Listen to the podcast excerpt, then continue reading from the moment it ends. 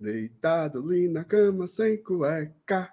Eita, menino! 7 de setembro, é nós. É feriado. Feriado, GT. Vai ter folga.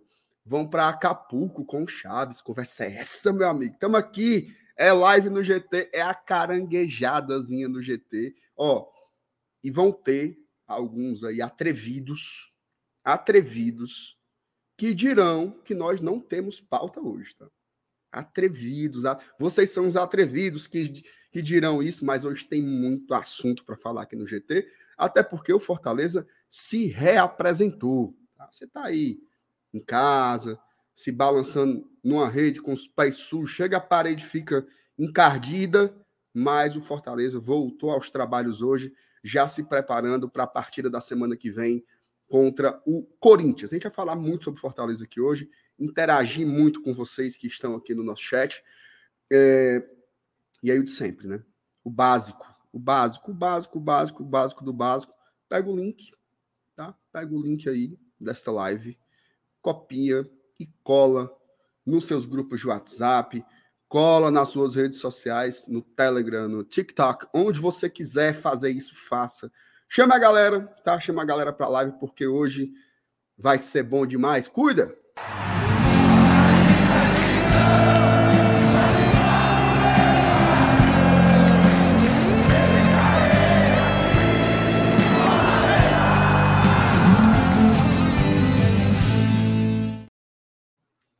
Juvenal, saudades Opa. desse teu olhar. Se tu me queres, mas eu vou à luta.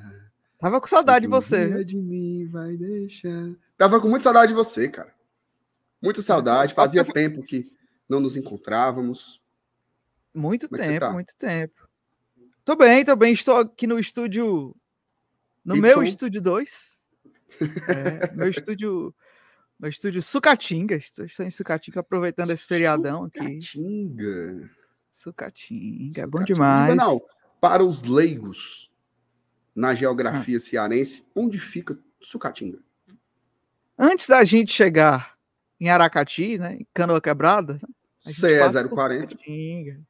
CE 040. CE é logo depois de Beberibe, né? É, Sucatinga é, é, é, fica logo depois de, de Beberibe. Juvenal, na, na analogia já consagrada de Saulo Alves sobre o Fortaleza na Série A, em termos certo. de classificação, nós já estamos em Sucatinga? Eu acho que sim, eu acho que sim. Em termos já de classificação, já estamos em, já estamos em Sucatinga. Como está o clima em Sucatinga, Juvenal?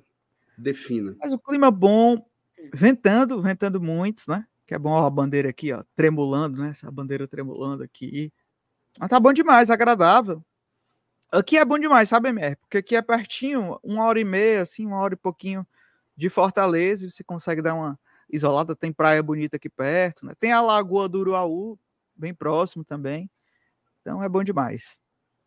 Grande Lagoa do Uruaú. Grande Lagoa do Uruaú. Espetáculo, espetáculo, espetáculo. Ô, Juvenal, e você, você está, você está também em, em, em Boa Viagem?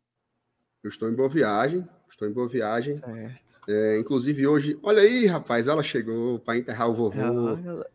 E aí, senhor? Tá difícil de enterrar, viu? Vovô tá com a corda toda, meu amigo. O negócio Não, de enterrar já, vovô. Já subiu. Já subiu. É, a, a carroça desinvestou? Desinvestou. Nem, nem Tem Deus gente tira. Que desinvestou. Nem Deus tira o acesso do, do voo. De maneira alguma. De maneira ô, alguma. Ô, Juvenal, hoje eu estou aqui na, na Joia do Sertão Central, minha querida Boa Viagem. E hoje foi feriado, né? Fiquei aqui no feriado imprensado. E hoje tive um momento de lazer espetacular. Espetacular. Eu fui no Poço da Onça. Você conhece o Minha Poço nossa. da Onça, Fernando? Me explique, me, me diga o atrativo do Poço da Onça.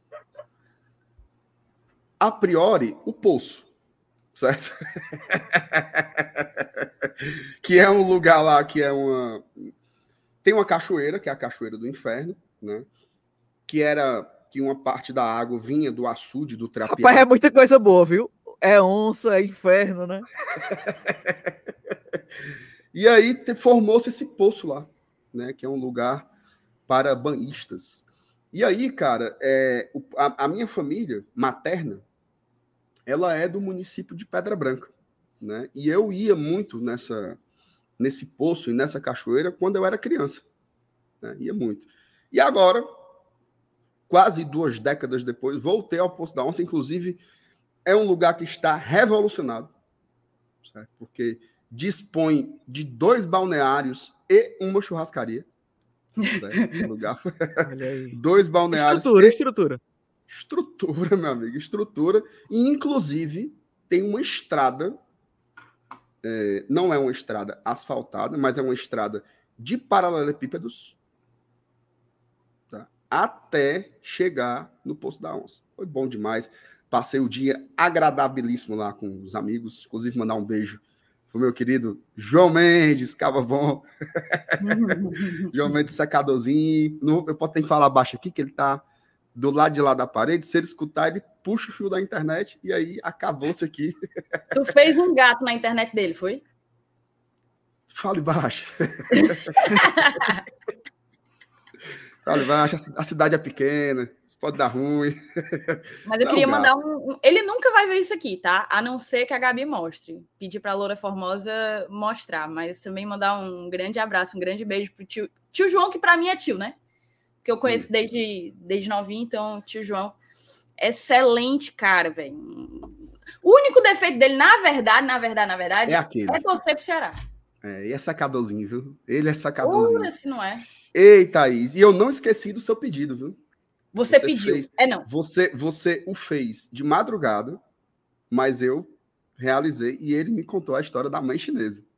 Ah, meu amigo, é marcante. Aprenda, Marcou a minha vida a história da mãe chinesa. Aprenda, aprenda. Mas é uma história é, publicável? É uma história publicável? É, é, uma história. É uma. É, é uma. Passa uma boa mensagem. É, uma história de professor, né? Assim. Hum. É uma história de professor com alunos. Inclusive, ele ficou emocionado, viu, Thaís? Ele fala, quando ele contou pra gente, só pra galera entender também, né? O João. Vocês não vão contar, ser... não. Vocês estão só. Não, não vou contar a história da mãe chinesa, porque é legal ele hum. falando. Mas além de é ser meu vizinho, ele foi meu professor por dois anos. Então, e ele contou a história da mãe chinesa em sala de aula. E quando ele contou, MR, ele também se emocionou. Na verdade, a sala inteira foi ali em época de final de, de, de, ano letivo, né, e tal. E ele é contou a história da mãe chinesa, ele se emociona falando e a gente se emocionou escutando. Não, e assim, e a emoção dele, em especial hoje, foi porque eu, eu perguntei, aí ele ficou assim, uns 10 segundos calado. Aí ele disse assim, rapaz, é incrível como a gente marca as pessoas, né? Porque isso ele contou para Thaís lá tempo do Bumba e fica é, a, a Karina perguntando se é o João Mendes, professor de matemática, é ele mesmo. Próprio. Ele mesmo. Fera, fera, fera demais. Tenho muito carinho, respeito, admiração. MR, você, você, você tem alguma, alguma história que você conta para os seus alunos que é marcante, assim, que todos os alunos sempre lembram e tal? tem, mas aí você tem que se matricular. Aí é louco. aqui eu sou outra persona, aqui eu sou MRzinho. Okay, okay. É, vamos lá, tem umas mensagens aqui. Até o Léo Ivo já chegou, viu? O Léo Ivo chegou, a gente tem que começar aqui. Chegou, chegou, chegou muito superchat já, a galera chegou junto. Chegou junto, graças a Deus. Mandem superchats, tá? Mandem superchats. É, até porque, porque hoje assunto não falta. Exatamente, exatamente, exatamente. Precisamos. A primeira de... meta vocês botaram aí pra moer? Não, mas tá, tá isso, 500 likes. 500 likes, 500 likes. Ó, vamos ler aqui. Sim, Thaís, o, Juvenal já, já falou um pouco do seu feriado, né? Que ele tá na Sucatinga. Eu falei no meu também. Eu queria saber o que você fez. Hum. eu fiz um total de vários nadas, viu? Uma, uma é... sonequinha constante. Ora, assim, até dormi pouco, porque eu queria, eu dormi bem pouco, mas eu vi muito não é nem seriado, é porque eu assistia muito Masterchef, só que aí eu parei de assistir, porque aí eu comecei a assistir outras coisas, e quando termina a live, todo dia antes de dormir, a galera da higiene do sono vai me criticar, mas eu já tenho consciência disso, mas todo dia antes de dormir, eu assisto série. Então eu acabei largando um pouco o Masterchef. E aí eu assisti algum episódio e falei, velho, eu vou tirar um, um, estirão nessa temporada do Masterchef para assistir tudo. Aí eu engoli aí 18 episódios em, em uma semana, mais ou menos. 10 dias. Daí, 10 dias. Então, hoje eu assisti muito Masterchef. É... Eu dormi até tarde também, né? Aí eu dormi e assisti Masterchef. Foi as duas coisas. Que... É porque é aquela coisa. Esse foi bom porque foi feriadão. E muita gente imprensou na sexta. Eu não viajei. Como eu não viajei, Independência é uma data muito fuleirazinha, né? Fuleira de, de... Mas eu vi aí agora que você tá bem patriota hoje. Eu vi, você tá bem patriota. Mas independência. Estou autorizado a usar sem ser confundido com um abestado. Graças a Deus, perfeitamente. é, mas é uma datazinha meio fuleira, então eu nem me programei, não. E eu também tô, tô pensando em sábado, porque sábado, Márcio Renato, e eu acho que você sabe bem o que tem, Juvenal Opa. também sabe. Sábado tem samba maioral e eu estarei lá. Então eu me guardei, dei uma segurada aí. Não saí nem ontem nem hoje, mas sábado Tá marcado. Você, você vai, que eu tive... Não, então, né? cara, você sabe que eu tive dias dias difíceis, né? Então, assim, eu iria pro samba maioral. Não tenho muita certeza, né? Porque as coisas ainda estão um sobe e desce de humor. Mas se estivermos bem, iremos lá, eu e minha querida Pogzinha. Estaremos lá no Samba Maioral. Não vou garantir, mas vou fazer de tudo, porque. Mas assim, recomendo demais a festa, tá? Excelente, excelente. Se você for, me, me avise que eu, que eu irei. Eu, eu, eu, vou, eu lhe avisarei. Vou voltar. Pronto, eu vou voltar no sábado de tardezinha. É, e aí eu não sei como é que. É, é, aquilo, né? Depois que você tá. O MR sabe disso há muito tempo, mas quando você tá mais velho, você fica querendo. Eu, eu vim pra cá para descansar, eu já tô pensando em voltar no sábado mais cedo para descansar em casa. Olha a loucura. Né? É isso mesmo. Mas é, é isso. isso. É isso mesmo. Vamos para as mensagens da galera? Só, só um ponto aqui, Fala, Claro, o Juvenal, eu cheguei depois que você disse a sua localização em tempo real, mas teve gente aqui no chat que falou que você está onde o No Limite foi gravado, isso. é isso? Isso, tem que respeitar a sucatinga. O No Limite foi gravado ah, na sucatinga. Mas, é, mas é o No Limite aquele Zeca Camargo, Olho de Cabra? É, te, te, ou é, teve, ou é esse no limitezinho peba que fizeram agora? Teve os dois. Eles fizeram meio que um. Isso, é porque revival, o primeiro né? Esse último, aí eles voltaram. Aqui. Isso.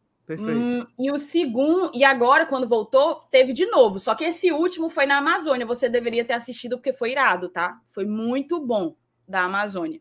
Mas, além é, disso. É por isso que eles renovam, teve... Thaís. Você ficar assistindo. É, você, você é responsável por Fica sustentar programas como esse. Ó, oh, é, a Amazônia foi top. Mas assim, além no, no, no limite raiz, além de ter sido, de ter tido aí perto de Beberibe, é perto de Beberibe isso aí, Morro Branco, Pará? Pará? Isso, é. isso, bem pertinho, bem pertinho. Pronto. Além de ter sido aí, teve também o no limite em Flecheiras, o Raiz com Zeca Camargo, teve em Flecheiras também. Foram duas edições no Ceará. É, tem que respeitar tem o Ceará. Mas. Sucatinga, te, Sucatinga, Sucatinga teve sim aqui. Estou aqui. Fica até o, o, convite para um, um dia, né? Nós po poderemos fazer daqui, o, o, dos estúdios Sucatinga, né? Não, é porque esse, seu, esse, seu convite, esse negócio esse de seu, ter não, porque... com casa de veraneio não pertence ao meu ciclo social, né? Amigos com o que, Thaís? Casa de Casa veraneio. De ninguém fala assim mais, não, Thaís. Casa de veraneio. Ei, Até uns ei. 30 anos que ninguém fala mais isso, Thaís. Não, peraí. Agora, agora, agora eu vou ter que fazer uma de, parte. Casa de veraneio é muito puxado. Não, eu, eu vou não. fazer uma parte, um parêntese, é vocês vão respeitar. Quem quiser, quem, a Jaqueline, a galera que quer Vou dormir no alpendre. Vocês vão segurar, mas é um alpendre mesmo. Vocês vão segurar aí, eu vou ter que fazer um parêntese eu vou ter que fazer um parêntese. Vocês sabem que eu gosto muito da Paraíba, já fui muito a João Pessoa. João Pessoa tem meu coração. Mas lá. Meu pai é paraibano. As pessoas aproveitam o verão, tá? Janeiro, eles chamam de verão, de verão mesmo. Ah, o que é que tu vai fazer no verão? É janeiro na Paraíba. E mais, quando eles vão lá, verão, janeiro, eles batem a foto, veraneando. Veraneando. E eles chamam casa de praia de casa de veraneio, rapaz. Ainda, ainda usa isso. Mas, rapaz. Pois é. Meu pai é paraibano, ele não fala essas coisas, não. Fala, é porque ele já, ele já se arencizou, né? Isso aí são é. duas pessoas que a Thay conheceu lá que tem essa putaria de veraneio. Não é, ela disse que é o povo é. paraibano. Se tiver é, alguém é. que está em João Pessoa aí no chat, que mora em João Pessoa, diga se não aproveita o verão e se não vai, arruma uma casa de veraneio lá em, em Cabedelo, lá em Camboinha. Camboinha Cabedelo. é um ótimo lugar, um ótimo lugar de veraneio. Thaís, você sabe que eu sou um profundo conhecedor da Paraíba, né? É não. Eu gosto muito da Paraíba, gosto muito mesmo. Só que, curiosamente, as minhas principais vivências, e aí não, não irei exatamente descrever os motivos, elas não se não davam cabe, na não área, cabe. não cabe, elas não se davam na área litorânea da Paraíba. Elas se davam Souza. mais para baixo, ó. Patos. São João de é, Patos. Não, é Thaís, eu já, já fui. São João de Patos? Minha amiga, eu já fui um é show. É viu? Eu já fui Zezé de Camargo e Luciano no São João de Patos, meu amigo. Eita! É esculhambação. Não, não bebia bebida, né? É bom de... Hã? Vendia bebida não, né? Vendia não, vendia não. Ó, Patos, Campina Grande. E tem uma, uma região que eu acho muito legal, que é uma região serrana que tem lá, que tem uma cidade chamada Araruna. Inclusive, mandar um beijo pro meu querido Osório Araruna já fica mais perto do Rio Grande do Norte, né? Tem é, é, Araruna, Campo de Santana, e aí mais um pouquinho você já está numa cidade, uma cidade potiguar de um nome muito interessante, chamada Pacifica. É uma cidadezinha bem pequena. Então eu conheço bem aquela região ali, Cacimba de Dentro, Solânia, Bananeiras, é, é, Bananeiras, a galera Barra de Santa Rosa, Barra de Santa Rosa, Cuité, Picuí, Conheço Nossa, você conhece mais do que eu. Eu só conheço Campina, João Pessoa, a Cabedelo, que é tipo o Eusébio de lá, né? As praias do litoral sul e só. Nunca fui para Patos, não, porque nas oportunidades que eu tive de passar o São João lá na Paraíba, eu fui para fui para Campina, né? Mas assim, só para encerrar esse assunto, em minha defesa, né? É, o Alex Lucena falou que em Natal também tem isso, de fato tem. Não, a galera tá é... trazendo aí, tá trazendo. O Daniel Silvério também falou, a Ilana. Pois é, o Daniel, a, cadê? A, a Ilana, vou botar aqui, ó. Fiz mestrado em João Pessoa e todo mundo lá fala veranear. Aí o Daniel colocou. Tá Ei, se fala muito veraneio tanto no Rio Grande do Norte como na Paraíba. Acho muito esquisito, mas é verdade. Deve ser uma coisa de. de... É porque, assim, cara, tem diferenças muito grandes para as regiões. É só você pensar aqui no Ceará, né? O Cariri é totalmente diferente do, é. do, de Fortaleza, daqui do Sertão Central, né? Então tem diferenças aí. Gostei, Thaís. E, e eu, assim, eu fresquei, mas eu acho elegante pra caralho. Casa de veraneio. Ei, tu já foi pra Tambaba, ou Márcio Renato? Thaís, eu, eu vou te dizer uma coisa. Eu fui, tá? Eu fui pra Tambaba, mas eu fui quando eu era criança.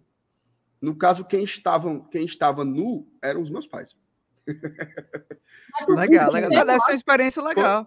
Foi. Porque eu já fui para Tambaba algumas vezes, mas. Não, eu... foi na praia de nudismo. Pronto, eu não entrei, né? Eu não, não cheguei a entrar, mas eu Thaís, eu, eu acho que eu tinha cinco anos de idade. Cinco anos de idade, mas eu lembro. Para quem não sabe, é, naturismo, Tambaba né? é uma praia naturista, exatamente, lá em, na Paraíba. Exatamente. exatamente. Momento Gran Cultura. Turismo. Turismo, Cultura regional. Mas, mas enfim, mas, mas, Thaís, só para explicar que aqui não se encaixa muito numa casa de veraneio, porque meu pai está construindo para vir morar, né? Eles vêm, vêm para cá direto, então. Uhum. Mas é isso, fica o convite aqui para o GT, né? Para a gente vir para cá e fazer um, Seu pai tá abrindo. uma edição. É, ele tá aqui. Abriu, abriu, tá abriu, abriu. Okay. Juvenal, eu tô com 34, já tô abrindo também, avalie teu pai. É, mas tá Rapaz, certo, hoje, tem que vir pra cá. Hoje mesmo. eu tava ali na eu serra. Eu sou doido pra vir pra cá. Eu tava ali na serra, aí eu olhava as casas, aí ficava assim, eita, quando é que eu vou me mudar pra cá? é cansativo. Assim, eu adoro Fortaleza. Amo, amo Fortaleza de paixão. Melhor cidade do mundo. Mas é cansativo. Cansativo. É. Rotina pra cima e pra baixo. Eita, meu Deus do céu. Mas enfim, Juvenal, eu espero que esse convite não fique. de, de goela, É, né? só só, Que só você nos- aí que a gente vem. que você nos formule de re- quando você for de novo, que a gente vai, inclusive a gente pode fazer a live daí. Isso, isso, a gente faz. Traga as crias, que é bom, viu? Trazer, pode tra- trazer os cachorros também, MR. Pronto. Trazer que Ah, tem terreno para sair correndo. Tem os meus, tem o da, o da minha mãe também, então fica correndo. aqui, Juvenal, eu é vou bom dizer uma coisa, ó, de coração mesmo. Quando alguém me faz um convite e inclui a minha filha e os meus cachorros assim, isso me dá, isso aquece tanto meu coração, de verdade mesmo, de verdade mesmo. Tão legal, tão vai vir. gentil da sua parte. Obrigado aí, e eu vou, viu? Nós iremos, nós iremos aí em breve. Bora, bora. Vamos lá, vamos tocar aqui que tem muita mensagem. Inclusive, agradecer a galera que está aqui com a gente, interagindo bastante. A gente vai trocar uma ideia com vocês agora também. E começa com ele. Ele, Roger Cid Miranda, o supervisor de futebol eterno do Fortaleza. MR, não é bom tu se limpar comigo e entregar as camisas que comprei, não? Você sabe não, que não É, acredito não, MR. Não acredito não, mano. o Tu Roger recebeu o Cid... dinheiro e não deu a camisa. Não, porque assim, para eu reservar a camisa, faz o Pix. Né? O Pix. Agora falta a entrega, mas eu entregarei. Meu Jesus. Em em breve. O Abdu ainda tá esperando o livro. É desse jeito, né? Ainda tem o livro do Abdu. Mas vai rolar, vai rolar, Cidinho. Tamo junto. Um beijo pra ti. O, o Roger que tá deitado em seu palacete acarpetado, todo enroladinho no ar-condicionado, assistindo aqui o GT. Um beijo pro Roger e pra Vanessa. Beijo, Roger. É, Aurélio 1918, caranguejada do GT e não estão comendo caranguejo. Enfim, a hipocrisia. Fato, viu? Fato. fato. Mas eu vou já dizer uma minha coisa. opinião sobre caranguejo aqui, né? Não, veja só. Minha opinião sobre caranguejo, certo? Não compensa. Não compensa, Não, meu não, amigo. não, é não, muito trabalho para pouco prazer. Eu, eu não É um consigo nem me alimento- tirar, porque eu tô com É um alimento. aqui. S- Sabe o que é que eu me sinto? Sabe, sabe como eu me sinto comendo um caranguejo? Eu me Ah. sinto dando a entrada num pedido de um exame no SUS. E você fica assim, vai ter aquela burocracia que você vai Meu encarar. Jesus. Pode levar Aí três você anos para pede você fazer um casquinha de hemograma. caranguejo. Que casquinha? Uma- Ah, mas aí, não- aí não é caranguejo. É casquinha de caranguejo. Lembra um pouco assim, uma época neandertal em que você precisa trabalhar para caçar para comer o seu de próprio alimento. A pessoa Eu fala, sinto, a pessoa fala sinto- casa de veraneio e vem reclamar de você eu comer sinto que um- com- um caranguejo. comer caranguejo é uma forma que o ser humano encontrou de se reconectar com os seus antepassados. Perfeito. Na época dos nômades, né, que a vida era caça, coleta. Basicamente, isso é uma comida desnecessária, Meu certo? Jesus. Dito Meu isso. Jesus. Luciana O Félix. rapaz, o rapaz usa regata. Porque quem usa regata, MR, Ei, tem que peraí, comer caranguejo. Peraí, não usa essa de... regatinha com caranguejo. É, é o, o kit. Lusa Regata tem seu charme, Juvenal. Depois eu te explico. Tem, tem, tem. Luciana Félix, boa noite, GT. Saudade de você, MR. Que bom que voltou. Beijo, Luciana. Feliz também por Beijo, estar Lu. de volta. Julim. Tá renovado. Boa noite, bancada. Valeu, Julim. Tamo junto. Obrigado pelo apoio. Vocês são necessários aqui para a gente fazer todo dia conteúdo para o Leão. Bernardo Lima de Andrade. MR, especialmente para você que é professor de sociologia, se puder, assista Retratos Fantasmas, nova obra-prima do Kleber Mendonça, ver. Dragão do Mar. Cara, eu sou um fã, seria um exagero, mas eu sou um entusiasta do, da filmografia do Kleber Mendonça. Acho um baita diretor. Ó, Recife Baita. Frio, Bom, Som ao Redor, som ao redor, Aquários. Perfeito, né? E, perfeito. e para mim, a sua grande obra-prima, que é Bacurau, né? Que é um Ah, você é louco. filmaço espetacular, espetacular, espetacular. É, e aí eu quero ver, sim, Retratos Fantasmas do, do, do Cláudio Mendonça, inclusive é uma pegada meio documentário, né? O- Inclusive, quando eu fui, quando eu fui em, em- em Recife a última vez, é, fui procurando a casa, ó, o, o- apartamento do Aquários. E encontrei, encontrei. Tá lá, Ah, foi? bem legal. Olha É, só, bem cara, legal, que né? interessante. Interessante, interessante, interessante. Que filmaço, né? Que filmaço. Filmaço, filmaço. Tu gostas também dos filmes do Kleber? Gosto muito, mas Aquários eu não assisti. Com a Sônia Braga, né? É. Oh, vale, viu, amiga? Aquários eu, eu, não, eu não assisti, mas eu sou completamente apaixonada por Bacurau. Acho assim uma das grandes obras da do cinema brasileiro mesmo. Tá ali junto com Cidade de Deus, com Central do Brasil, tá num, numa prateleira bem alta.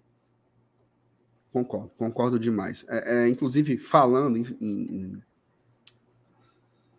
Vamos, vamos lá. Tecnicamente não seria, né? Cinema. Mas é qualidade de cinema. Quem não viu Cangaço Novo ainda, meu irmão. Ah, é loucura. Tu não vê ainda não, né, Thaís? Eu vou começar. Eu acabei o Masterchef, né? Eu vou começar hoje. tá livre, né? Vai ser o, a série pós-live. Vai ser Cangaço Novo. Cangaço boa, Novo. Vale, vale muito. Excelente, vale muito. Excelente, excelente. É, é daquelas obras que você cresce junto. Fica ali matutando, pensando. De ignorar a rainha. Acho... Total. Total, total. É, vamos lá. Valeu, Bernardo. Tamo junto, viu? Léo Ivo, ele. Agora sim a live começou de verdade. Um boa noite, mais ou menos, para MR Juvenal. E um ótimo Rapaz, e maravilhoso boa noite para Thaís Lemos.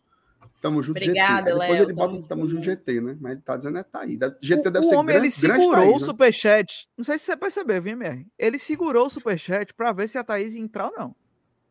Quando Juvenal, ela entrou...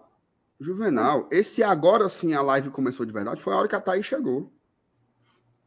Lamentável. É, não. É, é puxado demais. Ó, valeu, Léo Ivo. Tamo junto. Obrigado por estar aqui todo valeu, dia Léo. com a gente. Fala, meu Deus. A putaria. Marcílio Almeida. Boa noite, bancada. O que esculhambaram Kempis hoje foi brincadeira. Kempis foi falar que o Ronaldo Angelim era ídolo tricolor. Meus amigos, o que xingaram esse homem não tá escrito. Eu, eu marquei Vamos trocar uma ideia sobre isso? Porque, exato, porque eu acho que é um, um debate interessante. Amanhã tem vídeo, né? Sobre isso também. Tem vídeo, mas como o vídeo é mais conciso, né? Mais curtinho, isso. É, é a minha opinião não vai estar no vídeo, né? Perfeito. Exatamente. A minha também exatamente. não. Exatamente. O que, é que você acha aí, Thaís, desse babado aí do Angelim? E assim, e não é, escolheu, o, bem, não escolheu bem o... Campos, né, cara? Não escolheu bem o Campos. É, que fique uhum. claro. Assim, para contextualizar, inclusive, um fato curioso, mas eu não sabia, por exemplo, que esse debate foi iniciado pelo Campos. Eu vi algumas pessoas comentando no, nas redes sociais, acho que o Caio Costa, eu vi um tweet do Marcelo Leão também, mas eu não sabia onde que tinha começado, porque eu sou bloqueada pelo Campos, tá? Sou bloqueada pelo Campos. Então eu não sabia que tinha sido ele quem tinha gerado esse debate. Eu vou pedir pessoalmente ao Campos para desbloquear. Perfeitamente, porque até hoje eu não sei, porque eu nunca interagi com ele.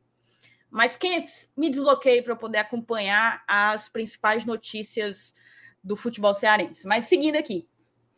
É, cara, além desse debate do Campos acerca do Angelim, também rolou muito hoje. Eu não sei se uma coisa puxou a outra ou a outra puxou a coisa. Mas rolou muito debate também sobre o Clodoaldo, né? Sobre a coisa da, da pulada de muro, da traição, porque a gente está em setembro e, e fazem seis anos do tal do perdão, que muita gente do Fortaleza, de dentro do Fortaleza, diz ter sido importante aí para nossa para o nosso acesso, para a nossa volta por cima, enfim. Mas falando só do Angelim, deixando o, o tópico do Clodoaldo para outra oportunidade, eu acho que ele é um baita zagueiro, um dos melhores que, que já vestiu a camisa do Fortaleza. É, eu tenho um pouco de dúvidas, assim, porque hoje, atualmente, a gente vive um momento é, muito feliz dos nossos zagueiros, né? O Brits, para mim, é um cara gigante que, se passar mais algum tempo no Fortaleza jogando o que joga, certamente vai, vai entrar aí num, num, num grupo muito seleto. Eu acho realmente o Angelim muito, muito, muito técnico, bom, bom jogador de verdade, mas eu não acho ele ídolo. Não acho que ele é ídolo, não acho que ele tentou ser ídolo, não acho que ele se sente ídolo. É, até porque se ele se sentir, aí é loucura, né? Aí é loucura. Acho que, pelo contrário, ele sempre se colocou como um, um, um, torcedor do Flamengo, inclusive em determinados momentos, quando, quando foi colocado o Flamengo em oposição ao Fortaleza, ele optava pelo Flamengo e dizia isso muito abertamente.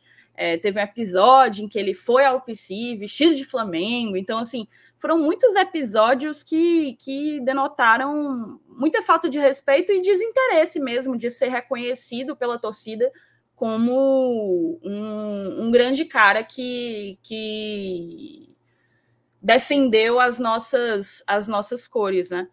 É, se a gente pega hoje o Tinga, que é o nosso ídolo mais recente, digamos assim, é completamente diferente, né? A maneira como o Tinga lida com a trajetória dele no Fortaleza e o tanto que ele valoriza e preza pela, pela integridade dessa, dessa trajetória. Então, a minha opinião sobre o Angelinho é muito simples. Eu também não tenho raiva dele, tá? Não tenho abuso. Tem muita gente que tem abuso. Também não tenho.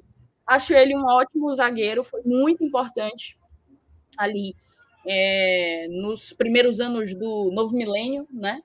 Mas não é ídolo, nem perto. E você, Juvenal? Cara, é, eu acho que, assim, para mim, ele não é ele não é meu ídolo, assim. E, e, nenhum dos meus jogadores, assim, que eu considero ídolo, né? Do, do, Fortaleza. Ele é um jogador que, assim, me marcou muito. Foi uma época que eu comecei a entender melhor sobre Fortaleza e, e, o, e o, o, Mago de Aço, né? Era, era um, um desses pilares, né?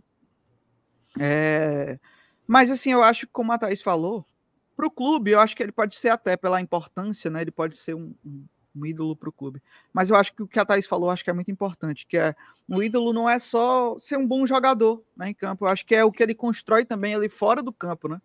De relações com os torcedores, né? O que é que, atitudes, né? Eu acho que tudo isso também constrói. Mas entendo também que isso, pelo menos na minha visão, é uma construção muito pessoal também, né? É... Um exemplo, tá? E aí já passando para, para o Clodoaldo também. Clodoaldo, na época, né, que ele foi para o Ceará e fez tudo aquilo, né, é, eu fiquei bastante chateado, assim, e meio que descartei ele, assim. Por mais que fosse o Clodoaldo um dos, também dos motivadores por, por eu gostar tanto do Fortaleza e amar tanto Fortaleza. É, mas depois, com o tempo passando, entendendo mais a história, eu era, eu era uma criança, né, você tendo esse distanciamento, eu entendo que foi uma relação muito conturbada entre o clube, entre ele, é, muito delicado também, algumas coisas muito delicadas. Hoje eu não considero o Clodoaldo como um ídolo pessoal para mim, mas entendo da sua importância e da sua idolatria para o clube. E aí eu acho, e aí eu queria fazer essa divisão, assim, que para mim é inevitável. Eu acho que para o clube, Angelim, né, Clodoaldo e tantos outros ali que fizeram parte daquele da jangada atômica, né, e aqueles ali inícios de anos 2000, eu acho que são são nomes que são ídolos, assim, ou grandes jogadores que marcaram a história do clube. Mas, pessoalmente, para mim, hoje, eles só são bons jogadores que marcaram e marcaram a minha infância, mas eu não considero. Quando eu comparo com o Tinga, que para mim o Tinga, o Tinga é um dos meus maiores ídolos do clube, sem dúvidas, sem dúvidas mesmo. É, ele é mais completo para mim. Eu não, eu não consigo comparar Angelim e Clodoaldo com a idolatria que eu sinto pelo Tinga. Né? por tudo, né? Pela história do Tinga, pela dedicação, pelo amor que ele tem ao clube, né? Então isso para mim é, é, é, o que me aproxima. Eu não sinto um amor pelo clube do Angelim com Fortaleza ou do Clodoaldo com Fortaleza, como o Tinga tem com Fortaleza. Então acho que isso é um, é um parâmetro importante que me, não me faz considerá-los ídolos. Sim, eu, eu acho que tem tem duas duas formas de você ver isso, tá? A pessoal, ela é meio óbvia, né? Assim, ela, ela é uma relação, tipo assim, o que te faz venerar alguém, né? O que te faz admirar alguém, o que te faz, é, é, sei lá, se ver, se espelhar, se... E, e, eu acho que essa primeira camada, que é a, que é a estritamente pessoal, ela ainda é balizada por diversas outras coisas. Tá? Por exemplo, eu, eu nunca gostei muito, e aí sou eu, certo? Se, se não é com você que está assistindo, não tem problema. Tá? Eu nunca fui muito fã do, do herói, do, do Mocinho, do, do Linear, do Imaculado. A minha, a minha vida foi assim, eu gostava dos roqueiros, velho doido, drogado, com as carreiras, com as vidas desviantes, que fazia loucura. É, é, eu cresci assim, né? Então, eu, eu não, não entendo como significado de ídolo, né? Assim, alguém o qual nunca errou, alguém o qual não tem defeitos, alguém o qual não tem desvios. Para mim, pessoalmente, não é isso, tá? Mas, obviamente, eu seleciono a quem eu admiro muito ou não, tá? Esse é um debate que está 100% em aberto. 100%, 100 em aberto. Eu gosto ou não gosto, eu odeio, eu, eu quero bem, eu amo. Ai, meu mago de aço, beleza. Tá absolutamente liberado, tá autorizado pensar o que quiser. Agora, com relação ao Fortaleza Esporte Clube, eu acho que aí não é tão fluido assim. Tá? O Ronaldo Angelim, ele jogou em uma época, né, e aí você precisa contextualizar, em que o Fortaleza ele vinha né, de, daquele portal mágico que se abriu depois do gol do Frasson, num processo do Fortaleza colocar a cabeça para fora d'água, respirar e passar a ter novos objetivos. E ele faz parte de uma geração que não só inaugurou uma década muito feliz, muito vitoriosa, como foi de uma geração responsável, tá? de uma gera... e aí é uma geração que inclui ele, o Clodoaldo, Vinícius, enfim, toda essa galera responsável por fazer o Fortaleza crescer. Por fazer o Fortaleza crescer dentro e fora de campo. Porque o boom de torcedores que nós tivemos com a geração a qual o Angelim fazia parte é algo assim incrível. Fortaleza ele, ele, ele passou a ser um, um clube extremamente popular e massificado com jovens. Nossa torcida estava ali num processo ali de envelhecimento, aí vem Clodoaldo, Tuf, tal, e as coisas acontecendo. Quatro campeonatos estaduais. Ele jogou aqui de 2001 a 2005. Ganhou quatro campeonatos estaduais. Ele dois acessos para a Série A em uma época muito difícil. Muito difícil. E não foi assim coadjuvante, não. Tá? O Angelim, ele era protagonista. Inclusive com gol de acesso. Inclusive com gol de acesso. Então, assim, na primeira camada, o debate está liberado. Gosto, não gosto. Nicho safado. Fala mais do Flamengo. Ok, agora. Ronaldo Angelim, o magro de aço, é ídolo da história do Fortaleza Esporte Clube. Eu acho que nesse aspecto aí não, tem, não, não cabe muita relativização. Isso acontece com vários outros jogadores inclusive com um contemporâneo seu, que, que, que inclusive cometeu atos que são muito mais condenáveis, digamos assim, para a opinião pública, como é o caso do Clodoaldo. Tá? Clodoaldo, Clodoaldo, Clodoaldo saiu do Fortaleza numa trairagem gigante, foi para o nosso maior rival, Ceará, pisou no nosso escudo, fez símbolo da organizada deles, fez tudo isso. Então, pessoal, o Clodoaldo, o Clodoaldo fez muitos, muitos, muitos, muitos torcedores chorarem. Tá? O Saulo fala muito isso. No outro dia na escola, era a cara negada com cara de choro, porque ele era muito ídolo. Muito. Ídolo. Eu rasurei uma, eu rasurei uma, porque eu fazia escolinha no PC, né, na época, pouco tempo antes deles, e eu tinha o autógrafo de todos e eu rasurei, assim, eu fiquei com tanto raiva que eu rasurei o, o do Clodoaldo. Causou esse sentimento. E aí, a depender da sua relação pessoal, o que você espera de um ídolo é perfeitamente compreensível e você, vou cancelar esse sujeito, que se lasque, não é mais meu ídolo. Agora, pro clube, pro clube, que ele fez aqui, o maior jogador da história do futebol cearense. Tá? Então, assim, você, você pode... Dúvidas você pode. Não, maior zagueiro, né? Que você quer dizer? Não, falando do Clodoaldo. Não, Ah, tá, tá. Falando do Clodoaldo. O maior, maior que eu já vi aqui. O maior jogador da história do futebol cearense. Números, desempenho, de 4. Então, assim, é, é, essa parte da história do clube, eu, eu acho que tem duas categorias. Tem o ídolo do clube e o seu ídolo pessoal. O ídolo do clube, eu acho que o debate é muito pequeno. Assim, você pode até querer forçar. Agora, pessoalmente, está liberado. Ó, eu odiei o Clodoaldo. Chorei pelo Clodoaldo também. Hoje eu tenho uma cabeça diferente. Hoje eu tenho uma cabeça diferente. Por exemplo, por exemplo, eu sou uma pessoa que eu tenho uma relação com o álcool. Né? Já vai fazer, está perto aí de fazer nove anos que eu não bebo, sou um alcoólatra em recuperação. Tá? Isso me faz ter uma perspectiva diferente sobre o Clodoaldo. Totalmente diferente. Eu fico assim pensando, quantas dessas escolhas ruins, né? quanto da autodestruição, quanto do, de todas as cagadas que ele fez, da própria queda de desempenho do Clodoaldo, quando nós fomos para a Série A, o Clodoaldo fez uma Série A ali em 2005, péssimo. Assim, tinha uns lampejos, fazia um golaço acular, depois sumia fisicamente.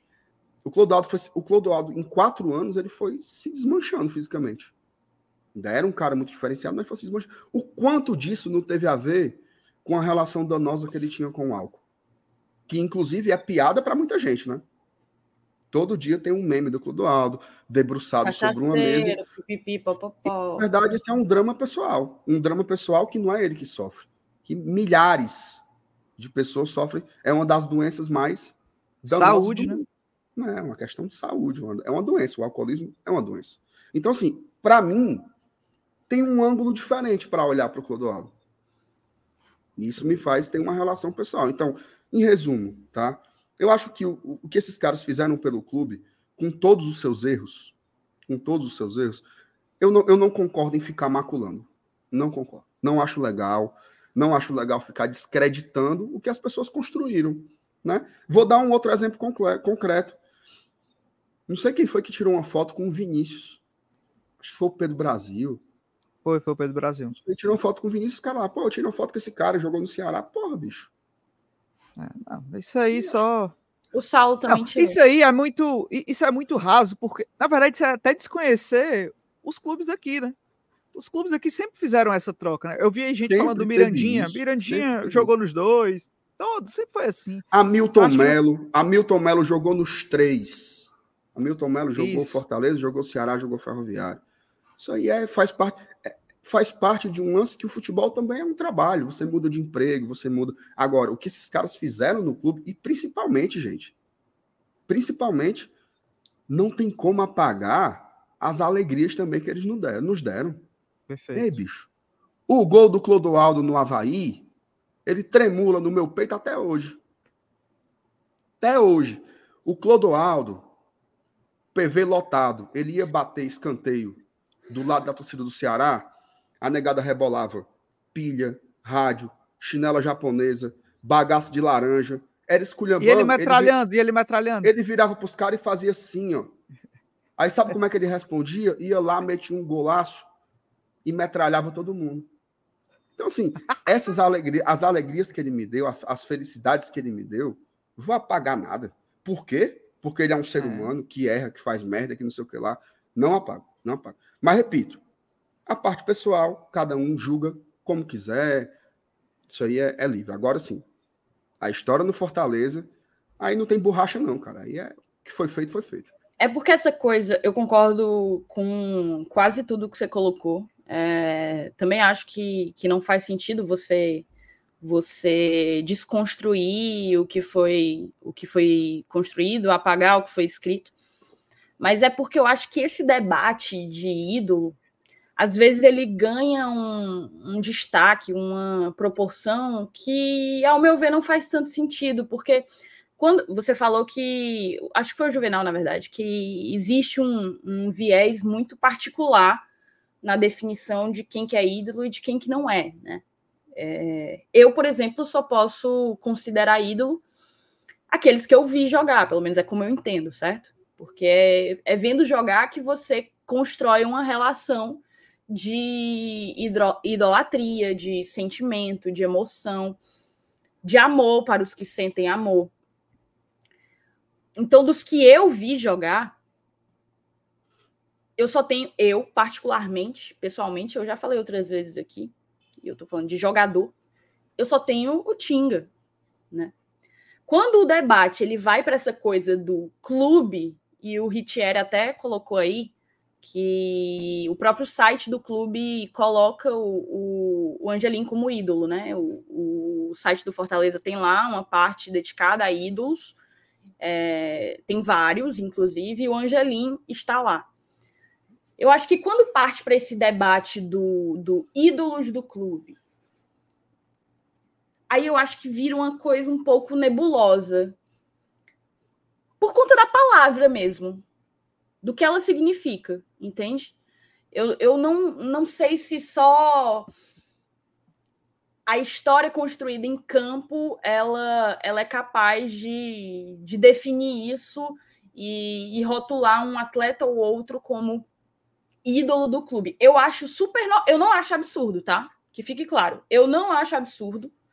É... nem aqueles que acham o Angelim ídolo, nem o próprio clube entender, ver o Angelim como, como ídolo. Não acho absurdo, mas eu acho que entra numa esfera realmente muito nebulosa, porque essencialmente é, é, uma, é uma parada muito particular. Mas eu entendi os teus pontos, MR, entendi mesmo como eu falei no início, né? Acho que ele está entre, entre num seleto grupo, grupo de, de jogadores. Eu até citei o Brits. Eu acho que se eu tivesse que escalar a seleção do, do, do Fortaleza que eu vi jogar, com certeza na zaga eu teria justamente o Angelim e o, e o Brits, né? Então são, são dois, dois jogadores, dois zagueiros de alto gabarito. Só me corrigir aqui, eu, eu, falei do. Eu falei do, do Mirandinho. O Mirandinho não jogou no Ceará, tá? Ele foi. Ele começou até o, o. É porque eu não consigo botar aqui na tela. Mas até o Marcílio colocou, ele foi revelado no Ferroviário, né? Ele tem uma história com o Ferroviário também ali de início. Mas só me corrigindo aqui. O, o, o Lucas até lembrou do Moésio Gomes, né? Moésio Gomes, que, assim, a gente tá muito nessa, Rogério Ceni, Voivoda e tal, mas o Moésio Gomes é um cara que tem uma história absurda no Fortaleza, assim, e ele depois foi treinar o Ceará né, e foi responsável pelo, pelo tetracampeonato deles. Né? Então, assim, é, é isso. Mas, assim, o, o, mais importante disso tudo, e aí a gente pode tirar, assim, tem muita coisa relativa, né? A gente tem pontos de vistas que tem pontos de interseção, mas tem muita coisa diferente também aqui entre nós. O que prova que não dá o direito de você hostilizar ninguém que afirme uma coisa diferente, certo? Então, acho paia de verdade. Ir lá no Twitter do, do, do Mário Kempis e xingar o cara, porque ele afirmou que o Angelinho é ídolo do Fortaleza. Rolou isso, xingamento? Rolou, rolou. A galera hostilizou o Kempis, porque. E assim, a gente tá aqui. Eu acho que a gente conseguiu provar que esse debate é super relativo. Sim. ele é super muito, relativo. Muito então, assim, relativo. assim, não tem. Não é matemática, não, gente. Não é matemática, não. É algo que tem um debate. Então, não sejamos otários na internet, né, cara? Assim, acho tão, tão bizarro isso. Mas, enfim, acho, acho que foi um ótimo debate, viu? Ótimo debate aqui que a gente. Só um fez. ponto aqui, tá? O Júlio César perguntou: em 105 anos de Fortaleza, só o Ting é ídolo? Eu acho que ninguém falou isso. Se ele tivesse referindo a um comentário meu. Não, a gente citou é, ídolo pra caralho. Absolutamente ninguém falou isso. Eu falei que dos que eu vi jogar, eu nasci em 93 e só comecei a acompanhar futebol lá para 2002, 2003, 2004, por ali. Dos que eu vi jogar, o Tinga é o único ídolo. Então, Exatamente. só para esclarecer aqui para o Júlio não, não interpretar uma coisa diferente do que do que a gente do que a gente disse. É, tem muito sem Rinaldo. Rinaldo também é outro que, que tem gente que não, não, não considera tanto e tem gente que considera muito. É. Eu, eu acho, acho muito é tudo, massa. Tudo, tudo relativo, é. é eu, eu, gosto, eu acho que você, você foi perfeito, MR, quando você falou das lembranças. Eu acho que isso é importante. Um exemplo, tá? É, quando, a gente, quando eu e a Mariana, minha esposa, a gente começou a ir pro samba lá no, no, Moto Libre, e aí eu me encontrava com, com, com o Jefferson, goleiro. Ele vive lá. Ficava, é, vive lá. Eu, eu, eu, ficava muito feliz, ó. Tipo assim, porque é isso. Eu lembro muito, tipo assim, ele. E ele foi um que jogou no Ferroviário, jogou no Ceará também, né? Então, mas de qualquer forma, assim, eu me lembro, porque quando eu o vejo, eu lembro de bons momentos, assim, com Fortaleza. E eu acho que isso, isso é importante, né? É, é, é isso que fica, assim, né, também. Então, você guardar o rancor de um cara que jogou também é uma loucura, assim. Acho que acaba que trazendo uma coisa é, ruim pro futebol, que é uma coisa tão boa, né? Tem umas coisas assim que são, sei lá, o que, o que mobiliza a sua história, né? Por exemplo, você falou do, do Rinaldo aí, né? Rinaldo é ídolo. Assim, cara. Ídolo, homem raio. Esquece. Gol, gol pra caralho e tal. Mas eu tenho uma mágoa do Rinaldo. Que foi quando ele largou a gente na Série B. Tem, não me desce, não me desce assim. Largou assim, fiquei muito puto. Mas muito puto. Muito puto, muito puto. Uma coisa minha, entendeu? Aí eu vou dizer que ele é ruim, que ele é horroroso, que ele não merece vestir. Não, claro que não. Assim, foi uma coisa que marcou para mim, que na época me afetou, que eu fiquei com raiva, né? Eu era um jovem, adolescente. Então, são coisas que estão ali na história, na história da gente, de alguma forma, né? Isso faz, isso faz parte, né? Assim, e, e só uma coisa, tá? Eu, eu não acho que o Rinaldo ele, ele, ele esteja nas, nas diferente do Angelim, por exemplo. Eu não colocaria o Rinaldo não, na seleção não. dos é melhores é do Fortaleza. Não colocaaria. Ah, sim, entendi, entendi. Não, não colocaria. ah, fala tecnicamente, né? Tecnicamente. tecnicamente né? Não colocaria. É. Mas, ele, mas Fazia ele raiva, gol... viu? É gol pra caralho. Fazia, fazia. Mas olha, uma coisa também que ajuda, Juvenal e Thaís, é o tempo passar. Isso. Certo? O tempo passar ajuda demais. Demais, demais. Saiu Porque... o Robson, né? Saiu ovacionado, né? É. Mas assim, eu vou dar um exemplo. Eu vou dar um exemplo. Vou dar um exemplo contemporâneo. E aí eu não vou usar o Tinga. Porque o Tinga eu acho que é consenso aqui da gente, né? Isso, isso, Mas eu vou. Camisa aí, do Lúcio, né? Anotem aí, se vocês tiverem aquele caderninho do futuro, né? Daqui a 30 anos eles vão abrir. Sabe um cara que vai ser, que a gente vai, veja só, nós estamos vivendo a fase áurea do Fortaleza. Certo? O Fortaleza, Fortaleza comandado pelo Voivoda vai ser uma coisa que daqui a 50 anos a gente vai estar tá contando para alguém. Ei, era foda. Era foda. Sabe um cara que vai parecer no futuro muito maior? Iago Pikachu. Iago Pikachu. A gente ó, os números do Pikachu, eles são absurdos. Sabe, assim, na fase ruim do Pikachu, ele tem gol e assistência. O Pikachu no banco. É líder de assistência. O Pikachu no banco. Ele, ele tá top 3 de, de maiores participações em gols nesse Fortaleza da fase áurea, que tá indo numa, numa semifinal de. Então, quando a gente for lembrar dessa história daqui a 50 anos, ninguém vai ficar assim. Eita, o Pikachu em 2023 perdia gol, viu? Vai nada. Você vai olhar o tamanho do todo. O próprio Tinga, tá? E aí eu vou voltar para o Tinga. O próprio Tinga. Eu fiz um exercício, certo? Se você quiser fazer isso na sua casa também, faça. Vá no Twitter, coloque lá na busca e digite assim, ó. Tinga Série A. É, é, Tinga Série A. Tá? Tinga A. E aí você procura os tweets de 2019, de 2018. 2018, quando a gente subiu, e 2019, nosso primeiro ano. O que tinha de gente dizendo que o Tinga não tinha capacidade de jogar uma primeira divisão, você não consegue contar. Isso é um pereba. Como é que nós vamos jogar uma Série A com Tinga e Bruno Melo? Tem um, acho assim, depois vocês fazem essa, vocês façam essa pesquisa aí. É muito, muita gente, muita gente. Ó, o Lucão, tem muito meu, viu? Tem muito, muito, muito. Tem do Lucas, tem do Peruca. Uma galera. Uma galera, assim, gente que a gente conhece, que a gente gosta. Porque as carreiras dos jogadores, elas, elas são dinâmicas, elas mudam, elas. Ó, o Tinga, o Tinga na época do Rogério Ceni, pouca gente fica pensando nisso agora, que o Tinga é meio, né? Tinga, porra. Tinga tem mosaico o Ceni revezava o Tinga com o Gabriel Dias. Exato. Que é uma porqueira de jogador. Mas um jogava um jogo, o outro jogava outro, um jogava um jogo, o outro jogava outro. E era assim.